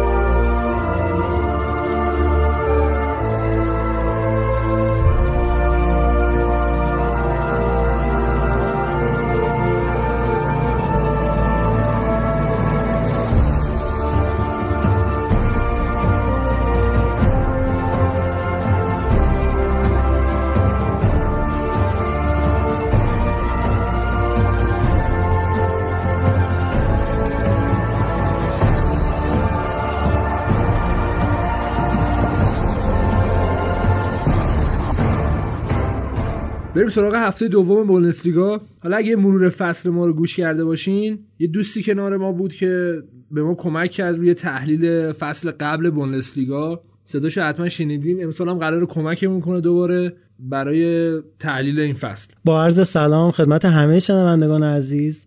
من علی محمودی هستم. با تحلیل بوندسلیگا امسال در خدمتتون هستم. خب بریم سراغ هفته دوم هفته ای که اکثر مدعیانش برد کسب کردن و خیلی راحت تونستن بازیشون رو ببرن. حالا یکم دورتموند اذیت شد اوایلش ولی دوباره به بازی برگشت. از طرفی هم بایرن خیلی راحت بازیشو برد و بقیه تیما بریم سراغ بایرن موافقی؟ آره بریم سراغ بایرن. بایرن بعد از بازی با هرتا برلین که اون نتیجه بد گرفت این بازی تغییر در خط دفاعش داد و انگار کوچ هنوز به ثبات خط دفاعیش نتونسته برسه و با تعویض هرناندز و خاوی مارتینز انگار هنوز زوج خط دفاعی زوله رو نتونسته پیدا بکنه. یه نکته ای که این بازی داشت سرعت کمان بود و اینکه خیلی استارت های سریع می‌زنه با اینکه پارسال ما این چیزها رو ازش نمی‌دیدیم. تا من باید مخالفم چون اساس بازی کومن سرعتشه. البته پارسال کومن توی خارج از محوطه جریمه استارتای سریع می‌زد و به گوشه می‌رفت و سانت می‌کرد. اما امسال انگار یه اعتماد به نفسی رو پیدا کرده که می‌تونه وارد محوطه بشه دیریبل بزنه و هر کاری که می‌خواد و راحتتر می‌تونه انجام بده. و پارسال ما اینو ازش نمی‌دیدیم بیشتر سعی کرد به گوشه بره و سانتر کنه. ولی امسال میره تو و پاس رو به عقب میده یا اوورلپ می‌کنه با بازیکنهای دیگه. دقیقا همونی که حالا تو میگی درسته این اعتماد به نفسش باعث شده که بیشتر فعال باشه تو بازی ولی خب سرعتش همون سرعت سال قبله. اینکه حالا ریبری رفته و جایگاهش محکمتره خیلی تاثیر بیشتری داره. ولی با بازی اینجوری نگاه کنیم که لواندوفسکی واقعا بی‌نظیر بود. یعنی هتریک کرد واقعا هتریک کاملی بود. اون ضربه آزاد عجیب و غریبی که زد. خبرش اومده که تمدید قرارداد کرده با بایرن تا 2022 و چند وقت پیشم یاد باشه دل هوادارهای بایرن خیلی خوب به دست آورد و اون بی احترامی که به دورتموند کرد گفتش که دورتموند تیم خیلی خوبی جمع کرده. تیم شادابی تیم جوونی هن. ولی اون لحظات آخری که مهمه و بایر مونیخ تیم لحظات آخری که یه تنه عجیب و غریبی به تیم سابق زده بود که هواداری بایرن خیلی اش کرده بودن. از اون طرف هم هر چی فوش و لعنت بود هواداری دورتموند بهش می‌دادن. ولی یکی از اون مهاجماییه که ما یادمون میره وقتی داریم مهاجمای برتر دنیا رو تعریف می‌کنیم ازش اسم ببریم. ولی لایقش هست جایگاهش خوبه. ولی هنوز اون نقد اساسی روش هستش که برای مثال مثل رونالدو یا بازیکنایی که می‌تونن بازی برات در حتی گهگاهی ما می‌بینیم که آگوئرو برای تیمش بازی در میاره. لواندوفسکی نمی‌تونه توی Champions League همچی کاری برای تیمش بکنه. حالا نمی‌دونم امسال قراره کواچ چیکار کنه با این ترکیب ولی اگه واقعا قراره بره برای قهرمانی باید اعتماد بیشتری به لواندوفسکی بشه. لواندوفسکی هم از این سایه Champions League خارج شه. اون تمرکزی که کلا دوست داره تو مراحل گروهی گل بزنه ولی تو مراحل حذفی گل نمی‌زنه همیشه هست جزء بهترین گلزنه ها ولی خب اکثر گلاش تو مراحل گروهیه حالا یه نقدی هم که به لواندوفسکی می‌شد همین بود. اینکه این مهاجم اصطلاحا fox in box ه و فقط توی 6 قدم و محوطه جریمه فقط می‌تونه گل بزنه. با ضربه آزادی که زد تونست خیلی نقدا رو از خودش دور کنه و حالا شاید خیلی راحتتر بتونه بازیش ادامه بده. تو ادامه فصل. حالا این لواندوفسکی خیلی منو یاد علی دایی خودمون میندازه که آخرای بازیش از ضربه آزاد و کاشته گلای خیلی قشنگی رو می‌زد. البته با این بدنی که وان لواندوفسکی برای خودش درست کرده به نظر نمیاد که آخرای بازیش باشه و تا 33 34 راحت بازی می‌کنه. ولی آره واقعا تجربه که کسب کرده. مخصوصا رو ضربات آخرش خیلی کار کرده. پنالتی های خیلی خوبی می‌زنه. خیلی کم پنالتی از دست میده. کلا یه مهاجمی که میشه بهش اعتماد کرد. یه تغییر مثبت دیگه هم که بایرن تو این بازی داشت بازی پاوار توی پست اصلیش بود و با اینکه خیلی نمره خوبی هم نتونست بگیره ولی منتقدا رو راضی کرد و انگار هنوز جا داره تا به هماهنگی کامل با تیم برسه. کاش دیگه فکر نکنم امسال خیلی زود از دست بده. یعنی اتفاقاتی که براش اوایل فصل افتاد ترکیبایی که امتحان می‌کرد حتی بعضی موقع به 4 3 3 رسید ولی امسال خیلی مصمم داره همون 4 2 3 1 رو پیاده می‌کنه. با اضافه شدن کوتینیو من نمی‌دونم قراره با ترکیبش چیکار کنه چون یکم پیچیده میشه اون بازیش. ولی پرسیش خیلی خوب می‌تونه بایرن کمک کنه برای اینکه بتونه همین ترکیبی که کوچ داره پیاده می‌کنه رو بازی کنه. چون دقیقا یه وینگیه که به هر حال می‌تونه بازی برای در بیاره دقیقه 70 60 به بعد. ولی کوتینیو رو شاید جای مولر بذاره و اون اتفاقی که حالا خود مولر براش رقم خورد بازیش به نوعی عوض شد. و به یه مهاجم عقب یا حتی false nine تبدیل شد کوتینیو هم تبدیل شه. خب قدرت شوت زنیش بیشتره ولی قدرت بدنیش کمتر حالا کوتینیو رو احتمالا به جای مولر می‌تونه امسال خیلی ازش بازی بگیره و شاید به عنوان shadow striker هم بتونه ازش استفاده خوبی همون بکنه. میدفیلدر تهاجمی دیگه. برسیم به شالکه. شالکه امسال هم مثل سال قبل متاسفانه ناامید کننده است. اینا هنوز تیمشون رو دارن بر اساس کالیجوری میچینن و هر جایی که توپو می‌گیرن سعی می‌کنن توپو به کالیجوری بدن. یا مثلا مسیه خب اونم یه تواناییایی داره یه قدرتی داره. ولی به نظر من تو این بازی دفاعشون اونجوری که من انتظار داشتم شکننده نبود. یعنی یه تمرکز دفاعی داشتن تلاش هایی می‌کردن که بتونن یه خط دفاعی برای خودشون تشکیل بدن و اون اتفاقاتی که سال قبل براشون افتاد و داشتن سقوط می‌کردن و بعدش رفتن Champions League. اون تعداد گل هم منچستر سیتی خوردن و امسال قطعا ازشون نمی‌بینیم. ولی اینجوری هم نیستش که بتونن برن لیگ اروپا یا Champions League. یه تیم کاملا متوسطی اون شالکه جذابی که بازیکنای بسیار خوبی توش بود و امسال واقعا نداره. خب این دست دادن مربیشون سال قبل به اشتباه مدیریت و عدم اعتماد بهشون هنوز داره بهشون ضربه می‌زنه. البته هفته قبلم عملکرد دفاعی خوبی رو داشتن و این بازی به پختگی بهتری رسیدن در کنار هم دیگه. چند تا آفساید خوب از بایرنیا گرفتن و هزینه‌ای که میدن بابت خط حمله شونه تنها نکته هم که میمونه اینه که لواندوفسکی در دو تا بازی اخیر 5 تا گل برای بایر مونیخ زده و اون بازیکن ثابتشونه برای حمله کردن و گل زدن چیزی که کاملا مشخصه. من بازم میگم نباید بایر مونیخ فقط برای لیگ ببینیم امسال چون که تمام تلاششون دارن می‌کنن برای Champions League. یکم ناامید کننده نشون دادن ولی هر لحظه که بگذره به نظرم بهتر میشن بریم سراغ بازی بعدی بازی دورتموند و FC کلن. چه دفاعی می‌کردن واقعا تیم کلن؟ و اون تعویض عجیب و غریب فاوره و آوردن برانت باعث شد که اینا گلو بزنن و بازی برای خودشون برگردونن خب دورتموند بازی خیلی بد شروع کرد. روی اتفاق گل خورد. از هم آقای درکسلر که هفته قبل هم گل زد. نقطه طلایی برای این بازی تعویض برنت و وایگل و همچنین حکیمی بود که جای شولز اومد و سیستمشون از 4 2 3 1 تبدیل به 3 5 2 شد که حکیمی تقریبا wing back بازی می‌کرد. و پیشک هم به عنوان wing back بازی می‌کرد که یکی از گلا رو هم این دو نفر با همکاری همدیگه خیلی زیبا به ثمر رسوندن. یه نکته مهم در مورد خط دفاعی دورتموند اینه با این همه هزینه انگار هنوز به هماهنگی کامل نرسیدن و توی کورنرها و ضربات آزاد خوب نمی‌تونن بازیکن‌ها رو مارک کنن و خیلی گلای زیادی و اینجوری می‌خورن که یه نمونهش هم بازی با کلن دیدیم. یکم در مورد کلن هم صحبت کنیم. کلن اگه قرار امسال توی لیگ بمونه که من خیلی احتمالش کم می‌دونم با این کیفیتی که دارن که به نسبت تیمی که در حد سطح اول نیستن با بازیشون رو تو خونه ببرن یا حتی مساوی بگیرن. چون خارج از خانه اینا هیچ امیدی بهشون نیست ولی بسیار جو وحشتناکی دارن تو خونه و اون تفاوت رو قرار خونهشون براشون رقم بزنه. دفاعی که اینا جلو دورتموند می‌کردن دفاع مستحکمی بود به نظر من. ولی از اون تیماست که اگه گل اولو بخوره گل دوم می‌خوره گل سوم می‌خوره. دقیقا از اون تیمای شکننده است. باید خب مربی روشون کار کنه که اوکی گل اولو خوردین بذارین کنار که گل دومو نخورین و این زمان می‌بره. اینجوری نیستش که بتونید سطح اول همچین چیزی رو انقدر زود تزریق کنی به بازیکنی که به نسبت کیفیتشون پایینه. از طرفی خریدای خوب دورتموند هم تو این بازی همونطور که اشاره کردی بی‌نظیر بود. دقیقا دورتموند چند سالی بودش که همچین تعویضایی نداشت که بیاد بازی رو براش عوض کنه. و این پنجره نقل انتقالاتی خیلی کمکشون کرد که بتونن همچین کاری بکنن. همونطور که دیدیم وقتی برنت اومد کلا نحوه بازی دورتموند عوض شد. یعنی تمام توپا رفت سمت برنت و چقدر بازیکن با کیفیت و خوبیه و بازی براشون در بود و همچنین امسال مارکو رویس از اون حالت میلنرگونه خارج داره میشه و به خوبی داره تو پست دهی که تخصص خودشه خیلی خوب جواب میده. حالا دورتموند الان صدر جدوله ولی این دوتا بازی که بردن بیشتر اون طرف هیجانیش بیشتر بود تا اون طرف تاکتیکیش و هنوز فاوره نتونسته اون چیزی که می‌خواد و توی تیم تزریق کنه. به نسبت با کمک کیفیت بازیکناشون دارن لیگو پیش می‌برن. تا یه جایی که به یه تیم خیلی قوی بخورن که بفهمن نه ما باید یه ترکیبی هم استفاده کنیم و بازی برای خودمون اونجوری در بیاریم ولی تا اون موقع خب فعلا دارن می‌برن. هم زیاد تحلیل تاکتیکی خاصی فعلا بازی دورتموند نداره. بازی بایرن الان تحلیل تاکتیکیش بیشتره چون از نظر مهره‌ای به نسبت ناکارآمدتر دارن بازی می‌کنن بازیکناش تا دورتموند. حالا همیشه اینو گفتیم ولی بازم خالی از لطف نیست بگیم که واقعا پای چپ سانچو شاید از نصف بوندسلیگا بهتر باشه. قطعا و واقعا گلی که زد هم اینو نشون میده.